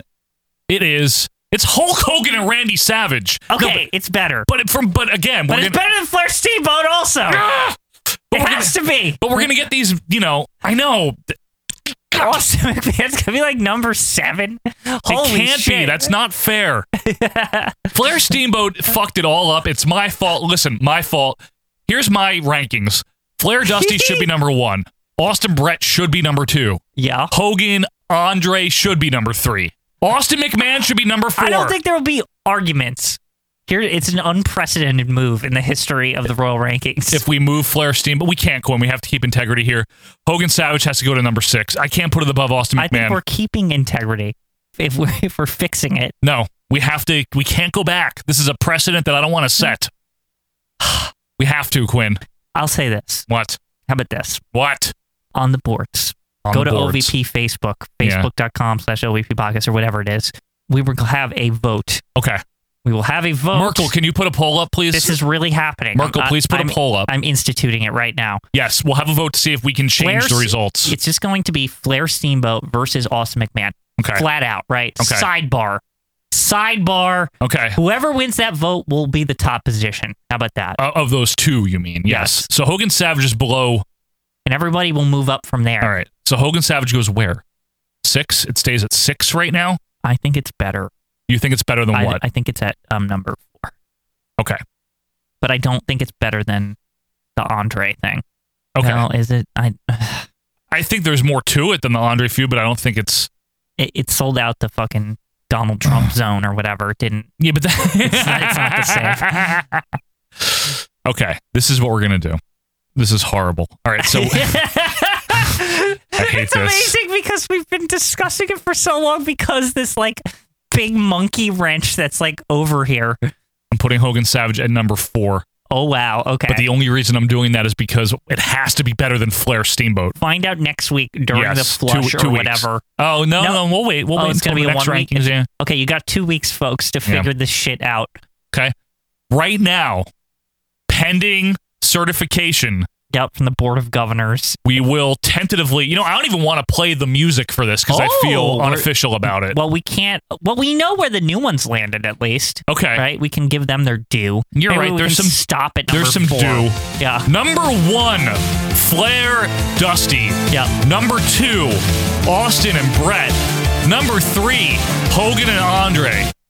Possibly number four, Hogan Savage. Number five, Flair Steamboat. Number six, Austin McMahon. All question marks. Number seven, Bret Hart versus Owen Hart. And number eight, Austin Rock. Right now, that's the Royal Rankings, folks. You know what to do. Go vote. Go vote. Yeah. Find out what's going on here. You do it on Facebook. Quinn, when we come back, we still got a review to do. It's the American Wrestling Federation. I don't know why. And we're going to be doing that right after this.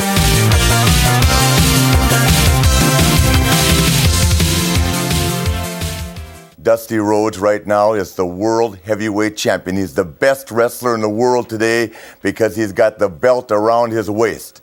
When you're talking about Dick Murdoch, the Road Warriors, the Garvins, the Wahoo McDaniels, the Andersons, the Tully Blanchards, the Koloffs, where do you want me to start? Where do you want me to stop? You're talking about the greatest wrestlers in the world today.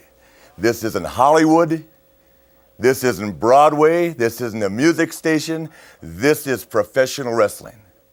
I pride myself on being a man, a 100% man. Dusty Rhodes, whether I like him or dislike him, has got nothing to do with it. When it came time for the gut check, he walked that aisle. He was a better man than me last Saturday night. But like I said before, my ego and what I feel for myself will not allow this to stay in tune. In other words, I have got to have that title back. Hello, wrestling fans. It's time to shout out our friends of the show now. These are other independent podcasters that do their best each and every week to put out a unique program focusing on old wrestling, kind of like OVP. Let's start with the best of Southern Fried Wrestling. We're talking filthy, we're talking unprofessional wrestling podcast. We're talking about booking the territory where you will get your fix of the NWA each week. And then, for a whimsical journey led by one man, Pete Winson, Check out Greetings from Allentown. It might be WWF, it might be WCW, it could be Mid South. So check out our friends of the show. We're talking about Booking the Territory and Greetings from Allentown. 55 and 5 is the only show on YouTube that answers Art Donovan's age old question Who is this guy? Ring of Honor's Ian Riccoboni and ROH ambassador Carrie Silken collected the entire 1955 Canadian Parkhurst wrestling trading card set, and they look to quiz each other on both the headliners and Blink and You'll Miss Some wrestlers featured in this set. Join them each weekday on 55and5.com at 8 p.m. as Carrie and Ian share stories, get stumped, and provide five minute wrestling history lessons. That's 55in5.com. 55in5.com. And welcome back, wrestling fans, to our Vantage Point, the Retro Wrestling Podcast, episode 207, as the controversy simmers, Quinn, for the uh, Royal Rankings. I mean, I can hear, you know, President Jack Tunney Yep. and all them muttering. Yeah, we'll have about to find decisions. out Mm-hmm. whatever in two weeks what's going on there. But right now, it's time to review some some good old wrestling, Quinn. This is the uh, the American Wrestling Federation. Say good old wrestling. Yeah, Very fake new wrestling. Being facetious. Now, Terrible.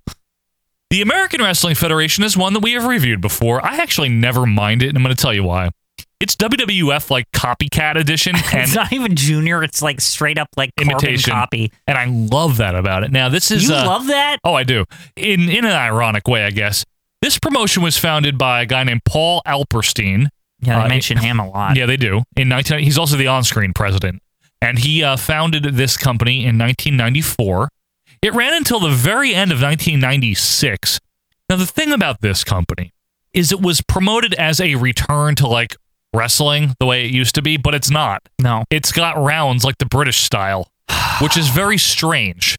Not only that, it is very infamous or famous, I guess, for having a very good roster of people if you were like a wrestling fan in the 80s into the early 90s. Yeah. It has a lot of notable people that were kind of on the downswing. Oh yeah. It doesn't have All- any up and comers. Everyone was on the downswing. Yeah, that's I the don't even thing. think there's anybody other than the jobbers who are young. No, they're Like, all it's older. insane. They're all older gentlemen that are all recognizable. We're going to see a lot of these people today. I like reviewing it because you never know who you're going to see. That's why I like it. I don't like it because I think I still hold a grudge from when I was like actually tricked as a kid into thinking that this was WWF for like a minute. Right. Cause like I, I, I, my story is I remember seeing this. Right. Like I remember seeing like Coco Beware and I was like, what is this? And I was like, is Coco Beware back in WF? Like I, I thought it was WWF. 'Cause it And then looks I like it. I remember like a couple days later because I guess I, I don't know when I would have seen this. Like it was some day of the week. And then I remember flipping on like Action Zone or something, like trying to find any information. I was like, is Coco Beware in WF now? Like I, I don't understand, you know? Right. Like I like I was waiting for the Todster to tell me. Do you have any idea what channel this was on? Do you remember? Does anyone know? Did no you watch idea. this? I just know that I saw it on something and I and I was extremely confused because it looked exactly like WWF. Now, here's the thing that they did, folks. They actually had the show in '95 called Warriors of Wrestling. It was syndicated. I don't know what channel we got it on here. And this was just stuff that was shot in '94 and '95. If I had It to wasn't guess- live. If I had to guess just off the top of UPN. my I was just gonna say probably UPN at like three o'clock in the afternoon when nobody's watching On a- anything. on a like, Sunday or in something, Between a like Saturday? Xena Warrior Princess and, And like Hercules and and- Hercules, like something like that. Like or like not even like the one with like Tiffany Amber Thiessen as like a cop. Stop it. Whatever you're talking about, it sounds terrible. Yeah, just like some shit like that. Now they also had a second season of this because again, t- from a television standpoint, the footage is just from whatever, and they just cobble the shows together, you know. But the second season was in '96. That's the one where we have, um, I believe, Lord Alfred. oh, as you mean dressed like Judge? Yes, or whatever. So let's just get into it, folks. This is the AWF Warriors of Wrestling. It is from July 1st, 1995. And one word to start. Why? Why are we doing this? Yeah. Uh, Richard Land said, Oh, Mike, it's been a while since we've done the AWF. So he found us an episode. It's on YouTube if you want to see it. you know, I want to say this about it being on YouTube, Joe. If it's on YouTube, you know no one gives a Correct, shit. Like, yes. that- that's No one always cares. that's the sign that this will be bad. That's correct. If it's on YouTube and nobody's taking it down, it's shitty. Now, I'm going to give you some notes from the YouTube uh, video here. It's labeled as episode number three in the Warriors of Wrestling 4 disc DVD, just in case if you have that. Oh, very important. but it's actually episode 19, the final episode of the first season.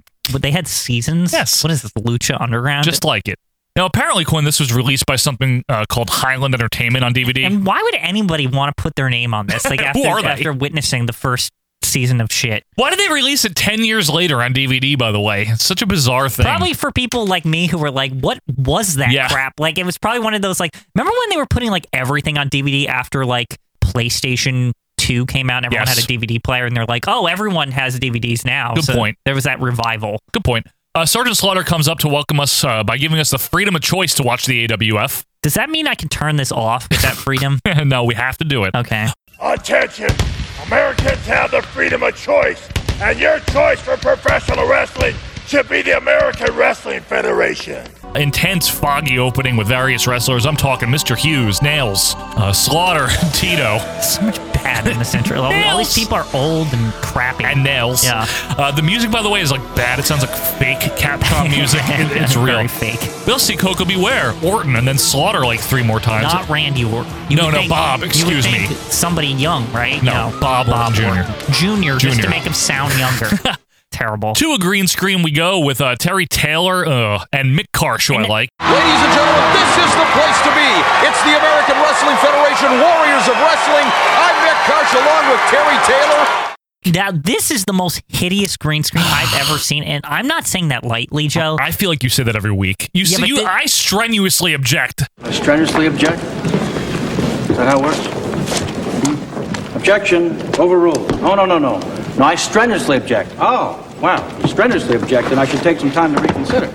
This is good. The problem with this one is that I could see the lighting on Terry and Mick, and they looked like too bright or something. Listen, at least they're trying to have a realistic angle with this one. no, they're, like just trying at to look ringside. like E. WWF because they do that. But at least they're not in the ceiling like Vince and Honky last week or whatever. It's like, Yeah. where's that camera? yeah, but also these the perspectives off on this one. They're like a little bit fine. too big. Or It's something. fine. Yeah, just saying. Mick Karch, by the way, looks extra dorky today. I think it's his glasses. Terry Yeah. Taylor, bland and horrible as usual. Terry Taylor's just low rent anything. He's he does. crap in Anything this. he does, I know. He's like the worst version. It's. I don't, I'm sorry, Terry, but it's just the way it is. There's a tag team tournament going going on, which I feel like they're literally every episode we watch. There's Wasn't- always a tag tournament. Didn't tag tournament go on the entire run of the show? Like, were there ever champions? Probably I'm not. not even kidding. Uh, Terry Taylor promises a cornucopia of competition. A cornucopia of competition. Mm. Shut up. Okay.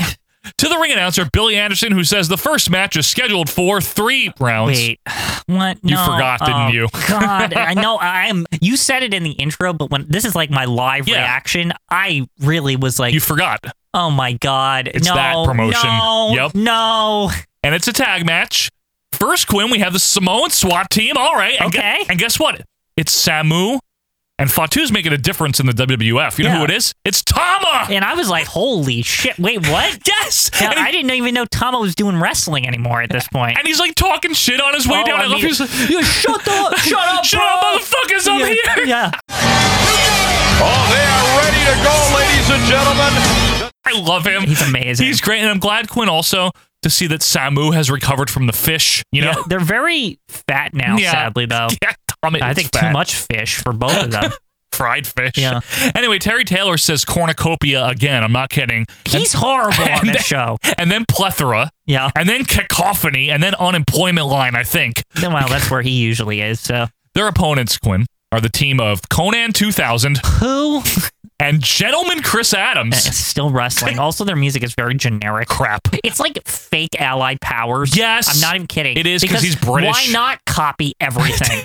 They're fighting the Seriously, fucking I- head shrinkers, I swear essentially. Somebody fucking took notes watching WF programming, like, and just said which parts can we copy. Yeah, and they just did. Yeah, they just they, they didn't even fuck copyright. We're not even like paying attention we don't to care. that. Yeah, So, uh, seriously. Chris Adams looks the same as always, you know, stuck in 1989. Right. Uh, Scott Putzky is Conan 2000, by the way. yeah, why is he named that? What, what is Conan to that? First of all, I thought, is this Conan? Like, So did I at first. I was when like, oh they no. said Conan 2000 is going to be here, I was like, oh, is this something Conan tried in Right. America one time? right before going to While- while he was WCW. like trying to figure out how to get in America because there was that whole period where he kept trying to show up. you just go north of Mexico and You then know, you're it's there. like maybe I'll teach Bret Hart the scorpion hold and that will make me a big name and like all this stuff. you really helped me out. Anyway, Terry Taylor references how Two Cold Scorpio got beat up by nails. I can't believe I'm saying that or some shit. That's why Conan is Chris Adams' new tag partner. Uh, the referee is fat, and I really love Quinn. How they? You're right though. They shoot this like it's 92 WWF. It's great. It's no, they so should like, like, like they they not only 1992, you thought like 95. 95 superstars. Like I would, I'll give you that. like, even the entrance is the same as superstars. It is. on Saturday mornings. No, you're in right, right. 1995. You're right. It's all the same. Terry Taylor takes a moment to brag about his 15 year career. Like literally, What did he even do? he's very bland and I think he's we- very generic. I think by going over all the stuff we've gone over in the three years we've done this show or whatever. I It's think almost we- five, Quinn. Five, five years. God, it's been so long. Going on year five. We're, we've been doing this for five years, right? Which is, you know, one third of Terry Taylor's career. I think we can say with authority that he was never good. He's a competent, middle of the road, good looking, like competent wrestler. That's what he is. Yeah, he's a mid card. He's not a superstar. No. He's like a good wrestler. I'm not taking that out. He is. And he's a good promo sometimes. But he's not like But that's it. Put your center your company around. No. He's not Hulk Hogan or No. something. Get out of here. Anyway, we get a bell as the Samoans figure out their shit. Samu starts with Adams lock up, shove off by Samu as Tommy yells out the crowd from neighbor. Shut up, motherfuckers! Um, shove off again by Samu. Samu makes faces. I love it. At the crowd, like it's amazing. Mm. he's good. Samu's good too. Yeah, we know him from '83 Cannon. No, he's good. He's good. Side headlock by Adams as Mick Karch remind us that there's rounds. Yeah, I know. Can we move it along here? Like American rounds. Let's wait these. Get get these rounds over with. Drop down by Samu, up and over, leapfrog by Adams, sidekick to the gut, some right hands by Samu. He fires back, hard chops, right hand tag to Conan, tag to Tama. Referee's name, if you care, is Jesse Hernandez. I don't. As Mick Karch takes a moment to call him fat. Hernandez is about as big as the Samoans as I'm looking here. Well, I'm not going to touch that. Side headlock by Putski, shove off, shoulder block. Tama goes down and then he bitches about a hair pull. Now, the crowd is loud and they're not real, I don't think. It's a good atmosphere because they're being told what to say, I think, right? Possibly. I think yeah. it's one of those like cheer sign, boo sign, some Right. dubbed in. Yep. It's a mix of coaching and sound effects. I mean, some of it seems like it's sort of real. I think it is, but I think they're being coached on that. This is very I have much. a feeling. This is very much like wrestling the ride kind of crowd. Yeah, I you know think what I mean? so. Attend to free taping with this. get a Strap- pretzel. Strap him in. Strap it in. Anyway, Terry Taylor now also calls the referee fat. The commentary is hideous. Terry Taylor sucks. Like Mick Karch is fine because remember when he was with Lord, he's fine. Yeah, well, Lord's not that good on there. Fuck everything. I think they had a serious problem getting like a second man. Yeah. on this this show, they should have just not had Sarge wrestle and just have him be on commentary. He'd be fine. He knows what to get over. Yeah. he does. Like He he, would've- knows what to do. he would like lessen it on the voice. Oh, Like, he knew he'd use my uh, Bob Remus voice. Yeah, which is like sort of Sergeant Slaughter, but not really. Not really. Yeah. Anyway, test of strength, which is won by Putski. Meanwhile, I noticed the arena looks way too much like an arcade at the Jersey Shore. Fucking Jenks, man. Yeah, it, it's very like if Southside Johnny will be playing one of like the back rooms on like you know on the boardwalk where they have like a more like an indoor kind of area. Yes. Like for some of these places, Yes. Uh, it's like that. I already miss the beach. like I, I, I want know. to just go on the boardwalk and pay an exorbitant amount of money to like win nothing. and I want a four dollar slice of pizza. Yeah. it's delicious. and then like It is. and then go to like the tiki bar place and just get like you know a drink or two and then leave. You know nobody ever stays there long. I ain't even staying though there long. Fuck Y- that. It's weird. It's like you you look around, and you're like, oh, these people must have been here forever, but they're- it's impossible because there's like so much to do. There's way too much to do. Anyway, kicks by Tama to escape, tag to Samu, headbutts, and he wanders over to Chop Adams. We count down 25 seconds left in the first round. Chris Adams complains as uh, Terry Taylor does a horrible Dusty Rhodes impression. There's nothing wrong with that. That's an old-fashioned clubbering, if you will. Anytime like you think this is gonna be okay, It it's like never Terry is. Taylor says something. It's so frustrating. The round ends, faces land a double clothesline, and we throw to an insert promo from Jeff Gaylord, who should never cut promos. Now this guy, I swear, every time, Joe, every single time I see him, I'm not sure if I had seen him before or not. We have. We definitely have, right? He's bad. You know what I think it is? Is I don't remember what he looks like. Every Yeah, I single- know. and I probably won't after we do this review. He's also the Black Knight at Survivor Series 93. What a thrilling career. Amazing. So he calls out here Mr. Hughes and Hercules. What? and apparently he's in a team with the Warlord. Oh, come on. The Warlord! You guys want to take on the greatest athlete, pound for pound, in wrestling today, Jeff Gaylord. Quinn, though, seriously, if I never see Jeff Gaylord again, my life will be exactly the same going forward. if I never saw him again, I wouldn't remember I ever saw him once. like I could take or leave Jeff Gaylord. He's like one of the most forgettable wrestlers I've ever experienced. He's like this like Mike Awesome, but he's not as good as him. Yeah, he's yeah, he's got a Mike Awesome vibe, but he's he's Mike Awful. yeah, it's terrible. Uh, we go to break. We come back, and I I again just want to note how well produced this is. And Hell yeah, it's got that. Because normally you get this knockoff company like Herb. Yeah, tried to do the same thing. Not as well. No, not as well. This is a lot better. Uh, anyway, This isn't in your face with its horribleness. It's like trying to f- hide it. They're trying. This is the thing, like they really are trying. it's it's fun. I- They're still bad, but yeah, I know. It just it's. I don't know. They have good talent. They have Yeah. some good people. Anyway, time for round two. Where now apparently the referee showed the announcers his scorecard in the break, and he gave the round to the Samoans. What does that even mean? I don't. It's up to him. I, They're the How did they- judges. how did they win? Because it was I felt that was like very back and forth. yeah, I didn't see any reason I, I why the didn't see any Samoans would win. definitive like Nah. winning. It's just like what did they just put a coin up in the air and was like, eh, whatever. Probably. Samoan's got heads. It's heads. Okay. That's better. Than, they shrink the heads. Yeah. Thank you. Oh, also, Quinn. Apparently, we're told Ken Resnick is in the White House to meet with Bill Clinton. Just stop. Nobody believes that. this promotion is not. They're low rent, like fake WWF. You really think Bill Clinton is even aware of them? WWF can't even get into the White House in '95. Are He's you kinda- kidding me? Yeah, he's Bill Clinton's kind of trying to run a country. They have like fake he- Bill Clinton in What does he 95. care about fake WWF? Who he like vaguely even remembers that WWF exists? Probably remembers Ivan Putski though. Yeah. I'll tell you that much. Yeah. He probably liked Ivan Putski. Of course, Yeah. anybody, any like kind of like older gentleman, and th- that's who they know as The Ivan Puts. Putski. Not even, not even Hulk Hogan. No. Uh, shoulder block by Putski on Tama, who gets caught in the ropes here. Tag to Adams, crotches himself though. The match itself, I'm not gonna lie, it's okay for the record. It's pretty good. It's just a regular tag match. It's not bad. Yeah, it's whatever. Yeah, Tama goes to work on Adams, tags and Samu. Apparently, Tama. I'm calling him that, but his name in this promotion is Little Sam. Yeah, for a reason. Samu and Little Sam. I don't get it. I don't know.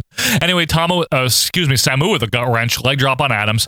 Tama back in, but so is Putski, who kicks some ass on both Samoans. The House of 2000 or whatever. Dumb name. Yeah. Anyway, double noggin knocker, which does nothing on the Samoans, of course. They just kick his ass. They try to close on Adams too, but he ducks under. Tama goes out of the ring, flying super kick by Adams, big splash by Putski, and it's all over. Why were there rounds again? I don't Like, know. Seriously, like What- why- they don't- what was the point of that? They never factor in. no, Seriously, they don't. Is it just to time commercial breaks? maybe Like, it's I- I'm- also so they can insert the promos in between the rounds.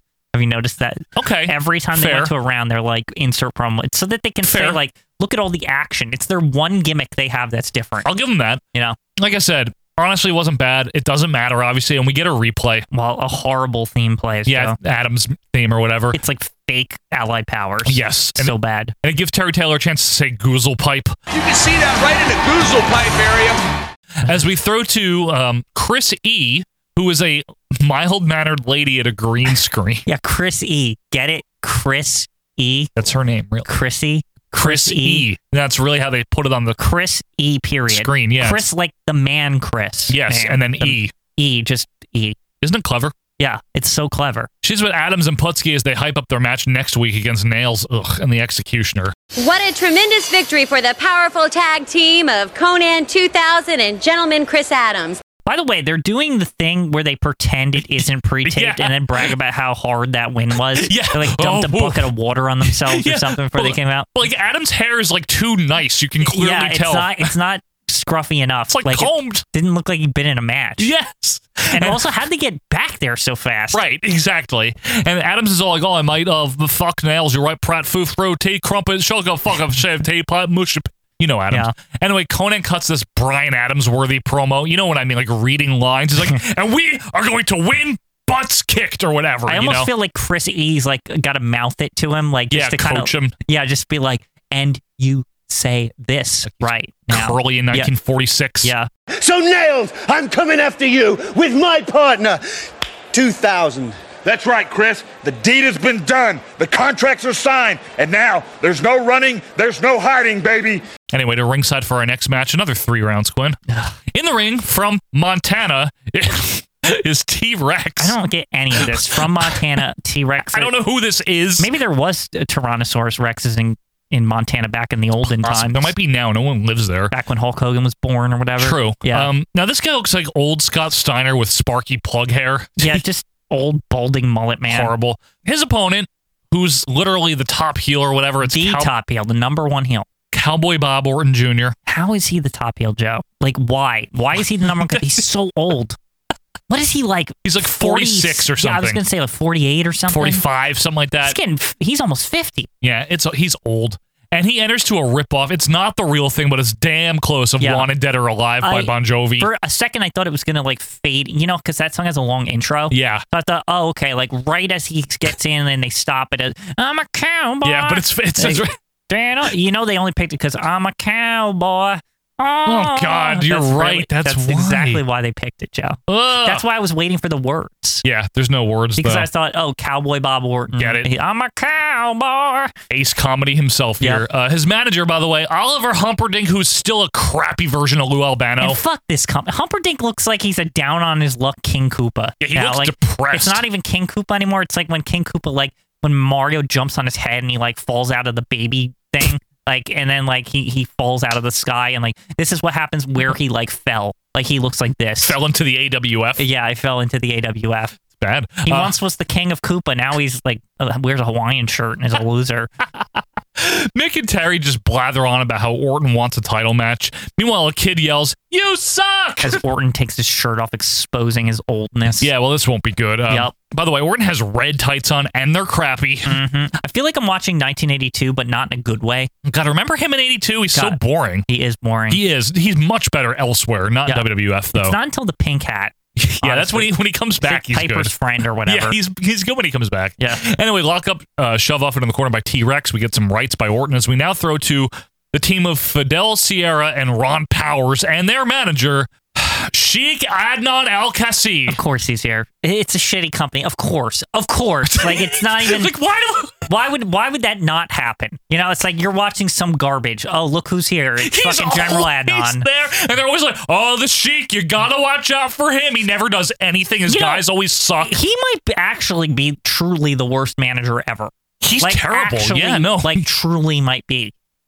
He's so bad. Worse Joe. than Paul Jones. Yeah, he is. Even Paul Jones is better. He is You're right. So he cuts his literal, like the usual General Adnan promo. I, I Oh, same don't care one. about this team at all. I didn't even get the names of these people. Yeah, and don't actually, worry. later I thought I missed that they were Hercules. No, it's not But, like, Hercules. and then whatever. No, it's Hercules not. and the guy. It's other people. Yeah. Anyway, T Rex tries some comeback, but Orton with a boot. It's very uninspiring. Yep. Pile driver by Orton gets the win. Orton plods around as we get a replay now. As I look around the arena again, and let me take a second, I just have to say it. Just I have to reiterate how much I hate how this arena is designed to trick you into thinking it's WWF. Even the- like like I said, the entrance at the scout. Yeah, it the just scaffold. bothers me so much think because it's I brilliant. always think back. I love it. to being like actually tricked. It's brilliant. Like Gwen. th- it actually They got ya. fucking deceived me. See, that's what they Like, wanted to do, though. They wanted to catch your eye. I was just a kid. I was That's like what they want. seven or something. That's like, what they want. It's not right. It's fine. It's okay. It's fucked up. They don't It- say I they're think, the Joe, like, WWF. it's actually so similar. I think, and you like didn't fall for stuff as much as I did back in back when you were a kid. I Well, I can don't tell. know about that. But I think even you would have been like deceived in Possibly. like 1995. Probably. It's fucked up. I don't see why not. Yeah. So anyway, Terry Taylor now goes to ringside to get a word with Orton. Oh, great. Orton says, I'm the number one contender because I've beaten everyone and Tito Santana's dodging me. Leave Tito alone. He has like students to worry about at this point, right? He's like he's already teaching. I feel Santana's dodging me. I'm number one contender. And I swear this is literally the feud for the entire run of the company. And I looked it up. And yes, Tito was Did the they ever first. even fight each other? Tito was the first champion November 94. Orton wins it from him October 96. Yeah, I had a feeling. I think we went. This feels like deja vu. Like I feel like you We've and me done this. talked about this before and how ridiculous it is. And And then I think t- we should reiterate it if you've never heard that review. Almost two years. Yep. Tito's the champion, the only champion. Orton wins it for one day, and Tito wins it back the next day. And that's Didn't it. I thought the company went out of business after I won it for real? Like, Yeah, like didn't two that months- really happen? December of 96. Yeah. Something like that. But anyway, this feud's not exciting or anything. Humperdinck now rambles on about whatever. Okay, go away, please. I'm done. Back to the ringside where we introduce the terrorist. And good thing this company didn't make much further in time. Yeah, back then it was like more of a general term you could just say. Not like six years later. No, no, no. Yeah. Uh, I have no idea who that is, but he looks like an idiot with a camo mask and pants, and yep. we might get a clue later as to who it is. I, don't thought know. Possibly, I figured it out. But yeah. His opponent, America's hero, Sergeant Slaughter, the referee, by the way, very greasy. Slaughter looks like he should be commissioning No, somewhere. I was gonna, yeah, I was gonna ask you. I thought he already was No. doing something in the back. Well, I thought he was training to be Vince Jr. or No, whatever he he, left want, the- whatever he wanted to be. he stopped doing WWF stuff in 93, and then he came back in 97. I took a break on to he do this took a break. crap. Yeah, this crap. So he takes like two years to walk around ringside here and high five people. By the way, as the announcers brag what a great patriot is, didn't they like watch four years ago when You he would like think. betrayed America? Yeah, he's not a good patriot. No, he boots from Saddam Hussein. He, lost that privilege. Everyone was basically like, "Fuck you!" Like for the rest of time, no one liked him as much anymore because of that. It is true. Like they needed Duggan to like try to make him seem better. Like you were once GI Joe American hero. Now, fuck you. Yeah, I don't think Bob Remus liked it in real life either. Right? He was like, "Oh, I fucked up." Sort of. Because I Kind of. mean, he he did ask uh, Mr. McMahon. I really liked uh, WrestleMania six Yeah, or but whatever. He didn't say I wanted to come in and like be on Saddam Hussein, Hussein's side. That was Vince's But idea. when he came in, he, I don't even think Saddam. that wasn't Hussein- going on yet. Yeah, yeah. it's Until true. August, August second, day I live in infamy. Mhm. Found that out last week. Infamy. anyway, I really have no desire to see this match. Lock up by Slaughter, a hammer lock, and then a headlock. Clean break on the ropes by Sarge. Lock up again, knee by Slaughter, Irish whip, another knee, stomach breaker by Slaughter. Not to be confused with the belly buster, by the way, which is what he's been eating all day. Um, sorry. Taylor unfortunately does his Dusty Rhodes impression again. Please stop. Please, I beg you. Please. I mean, imagine someone doing bad Oh, impressions. horrible. I know that'd be pretty bad if you did impressions throughout a show. Yeah, but he's doing like a TV show. Like we're not. Oh, I don't think uh, we're really doing a TV show, And right? you're, you know what? I'm not even gonna lie. You're better than he is. at Not this. at Dusty. I don't do a good Dusty. Mm, that was a pretty bad Dusty. Yeah, his is pretty bad too. I don't know. All right. Well, anyway, uh, terrorist with an eye gouge and then some turnbuckle rams here. As I swear, I just heard Barry Darso's Yes. voice in there, and I really hope it's not. I I, I was like- heard- I thought I heard it, and I was like, "Oh God, no!" I'm glad you noted that because I th- I heard a familiar voice come out of the terrorist there. He but I yelled couldn't something place at the it. crowd, Yes. and I was like, "Oh goodness!" Because you this- know Barry Darso does that in every character exactly, he is. exactly. And I was like, it wait, seemed very Barry Darso like. I'm gonna have to see. Folks, let us know.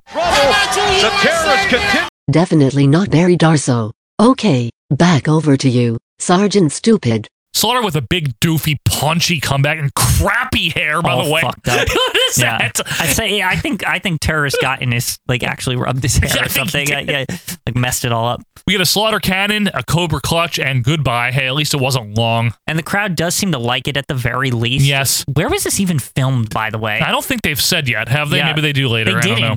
They They, didn't. didn't? And I was looking at this crowd and I was trying to like kind of. You can kind of tell where things are. You look around a little Yeah. bit. You can kind of maybe you'll see a shirt that of a local Sure. place Yeah, or yeah, you're right. something. You're I don't right. know, like just something to indicate, or maybe you know, just a regional thing. And I, I couldn't figure it out. Yeah, I don't know. Terry Taylor says knee to the boiler on the replay and then goozle pipe. I swear this guy is like the Shang Song of announcers. Like he just takes everyone's finisher. You know what I mean? Like just takes a little bit from everybody. Holds the Y button for two seconds and turns into Melina or something. Basically.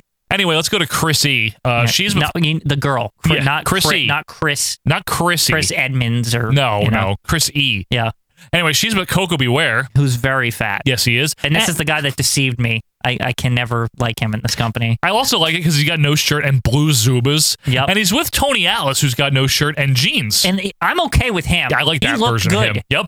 Why does he look so much better when they make him badass? He yes, it's true though. Yeah. Why didn't they do this years ago? I don't know. They didn't figure it out with him. Coco calls out those Fidel and Powers team, you know, the Adnan one. Mm-hmm. And Atlas is like, uh, yeah, those guys are tough because the AWF is good. And you need to be top ranked to be here in the AWF. Got topped rank in, in the early '80s. It's true. I mean, that's that's all it is, Joe. Tito, Orton, Atlas, yep. It's- Coco it's Beware. literally 1982 and three. yeah, for the most part. Back to ringside where Billy Anderson introduces our main event. Yeah. Oh, fir- good. We're already there. Uh huh. First, we get the Sheik, Adnan Al Kasi. Again, great. And his other team, Hercules and Mr. Hughes. That's tremendous. I love And it. Hercules looking all fat, extra fat. Yep. And uh, Hughes just looking the same as always. Yeah. Yeah, just existing as he usually does. He's just like, he can go anywhere and be Mr. Hughes, and I'm fine with it. Just- he could you know he's the kind of guy he's so ambiguous like he Yeah. could just show up today and nobody would like It'd be bat an fine. eye. No, they it's wouldn't fine. even they, they'd be like is he even old Yeah. like all he'd have to do is dye his hair yeah. he It's could true, wrestle though. right now He's fine. Their opponents are the Renegades. That's Jeff Gaylord and the Warlord. and why weren't they just called the lords doesn't that make more sense Yes. like also everyone is a heel here I what's think going on so. I think so. what is this Tag tournament, man. Gaylord's awful, as we've said. Like, seriously, I like the Warlord more than Jeff Gaylord. I'm not kidding. i was indifferent to both of them to be fair No, true. i didn't care Now, a word on the Warlord here. He's doing the W gimmick, but with the powers of pain hair and face paint. But he's got like the W shield and also wand. notice he's like sort of slimmed down, not much. He Mm, looks little. He almost looks like he's trying to get in WCW with that look. I'm not even kidding. yeah, and they're like, no, we don't like want, they'll we like don't want you. like you know some he'll just be somebody else. Like he'll take off the paint and he'll just they won't even call him Warlord. Right, the like, Lord of he's trying to- War. he's trying to like change his look. Not even that. I'm saying it'll just be like Jeff Craney Jr. or Terry something. Crews, yeah. whatever, Yeah, like, whatever his real name is. Terry Przinski, I forget Yeah. what his name is. Anyway, Hughes and Gaylord start. Lockup goes nowhere. Another shove up by Hughes a bit. Third lockup drop to hold by Gaylord as Mick Karsh now talks about how he hates a- Adnan Al Qasi. We throw to remember this guy Rico Suave, who was horrible. This ass. Oh my god, I can't even describe him, but he doesn't look like anything I've ever seen. He's like a- he's insane. off Broadway Bobby Heenan impersonator with like a Johnny V cadence, Like an Paul eight- Bearer's chin. Yeah, he's got like an Adrian Adonis looking body. Yeah, just Yeah. what Even- is this even the guy? hair. He's like definitely supposed to be their Bobby Heenan, Oh yes, but he's not. it's, it's always like I'm rich and blah blah blah. Yeah, Bobby eating. Yeah. Uh, anyway, he brags about his yacht, and then the one funny line he yells about how the match we're watching is boring. Yeah, well, that's true. That is true. That was actually like when he said that, he got on my good side for the Yeah. like rest of the show. I was like, I'm okay with him. Yeah, that's like a Johnny VS Yeah. thing. I, on the other hand, have a terrible task. I've got to sit through one of the most boring matches against the Renegade and Mr. Hughes and Hercules. Anyway, Hughes of the shoulder block now as Mick uh, tells us, Mick Ross over here, letting us know that both guys played football. Uh, Terry Taylor then inexplicably does a Hulk Hogan unprompted. promo. Like, totally unprompted, and I, I, oh, I hate it. I just, I can't stand it. It's so bad, Joe. Just he needs to stop. And you know something, dudes? If I was in the ring right now, I could handle all these guys. They're almost too big for me to handle. Gaylord knocks down Hughes, tags in the Warlord. We count down from 20. Warlord, you know, with his usual fat offense, nothing's changed. Thumb to the eye by Hughes. Bell rings to end round one. We go to break, and apparently we're told that Jesse Hernandez scored that route even. Also, apparently there was a lot of pushing during the break or something. I don't believe any of that. Oh, they were pushing. The teams were pushing each other. Well, Yeah, what? You missed all this shit. Yeah. I doubt this. Anyway, Hercules and Warlord have a stare down now as Adnan yells his usual shit. It's all bad. It's all bad, Joe. Terry Taylor then says that Warlord and Hercules used to be tag partners. When? I don't know. SummerSlam 91 is the only match I can think of where they were teamed up with Roma.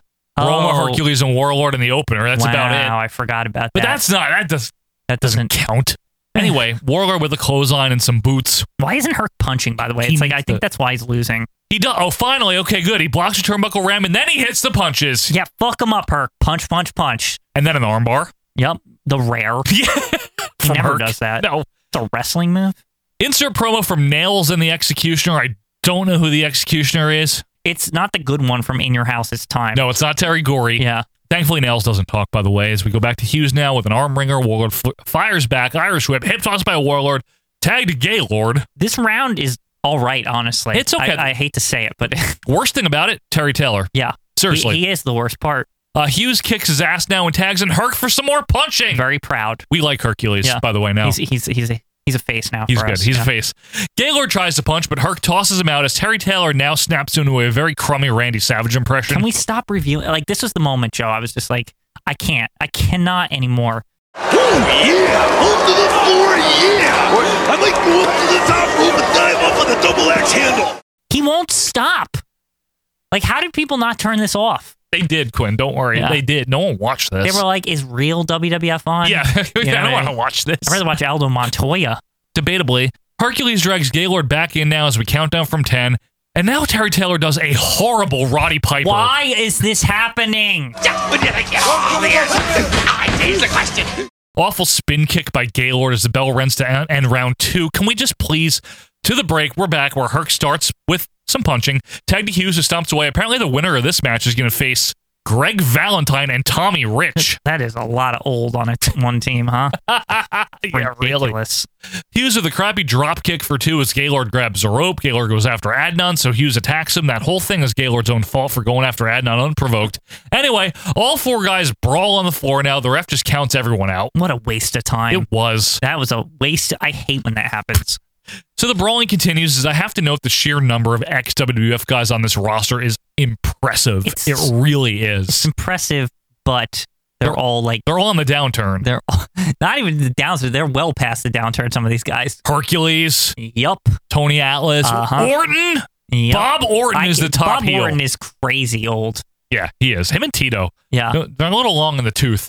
We keep the brawl going here as I'm really like half expecting Billy Silverman to run out to help break it up. Always. He doesn't, but Bill Alfonso does. Wait, he works here? Wasn't he in ECW by 95 or is it 96 When maybe? you work at, I no, I'm pretty sure it's 1991. When you Yeah. work in ECW though, around that time, They don't you, care. You, you go wherever they pay you. Yeah.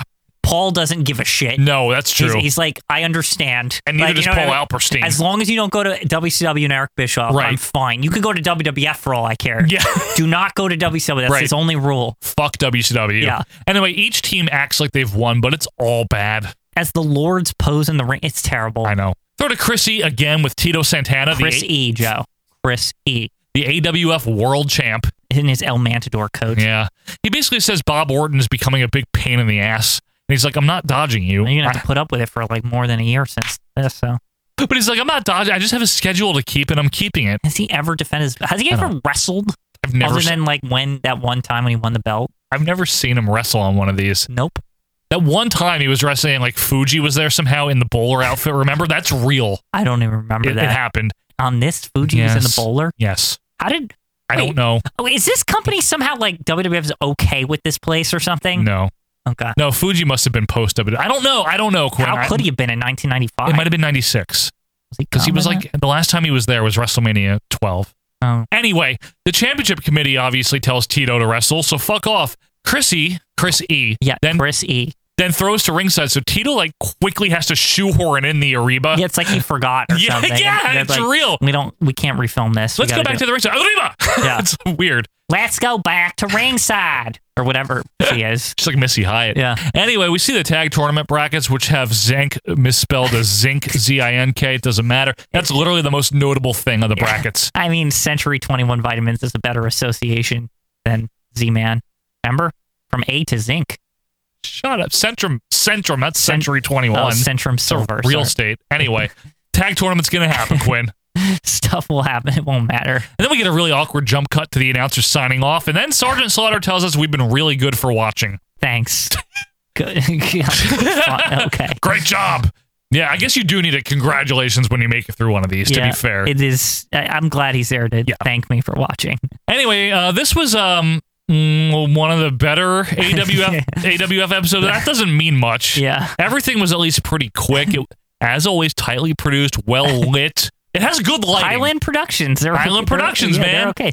AWF is usually terrible. right? Terrible, Yeah. But like this is okay, like Joe said. Yeah, it's okay. But, oh boy, that commentary, huh? Terry Whoa. Taylor. I wouldn't be surprised if they were like, "Yeah, you're not coming back Yeah. to do season two. Yeah. We'll get Lord Alfred Hayes. We don't want you. yeah, I don't Stop blame doing them. impressions. Go- it's terrible. Go push papers at WWF or whatever you do. Isn't that what he, he did at the WCW? Right? That's where he went back to. Also, it's all Well, he went over- to both. He's. I'm pretty sure during the whole war, he was at both of them multiple Yes, times. he's back and forth wearing glasses and not being very good. It's just. It's almost like year to year. He's like, who's going to pay me more to balance the budget or whatever I do? like, All right, folks, we hope we've helped balance out your budget of retro wrestling consumption here as we have romped you through another week in the world of retro wrestling. Thank you guys so much for being with us. We really do appreciate it as we trudge on through January here. Uh, obviously, next week we will be back for episode 208. In the meantime, leave us a review on iTunes, Apple Podcasts, join the group. Follow us on Twitter for the clips at OVP Podcast. And if you want the PPVs and all the other extras, patreon.com slash OVP Podcast. But until next time, I'm Joe Morata. That's Michael Quinn, and we are out of here. see ya.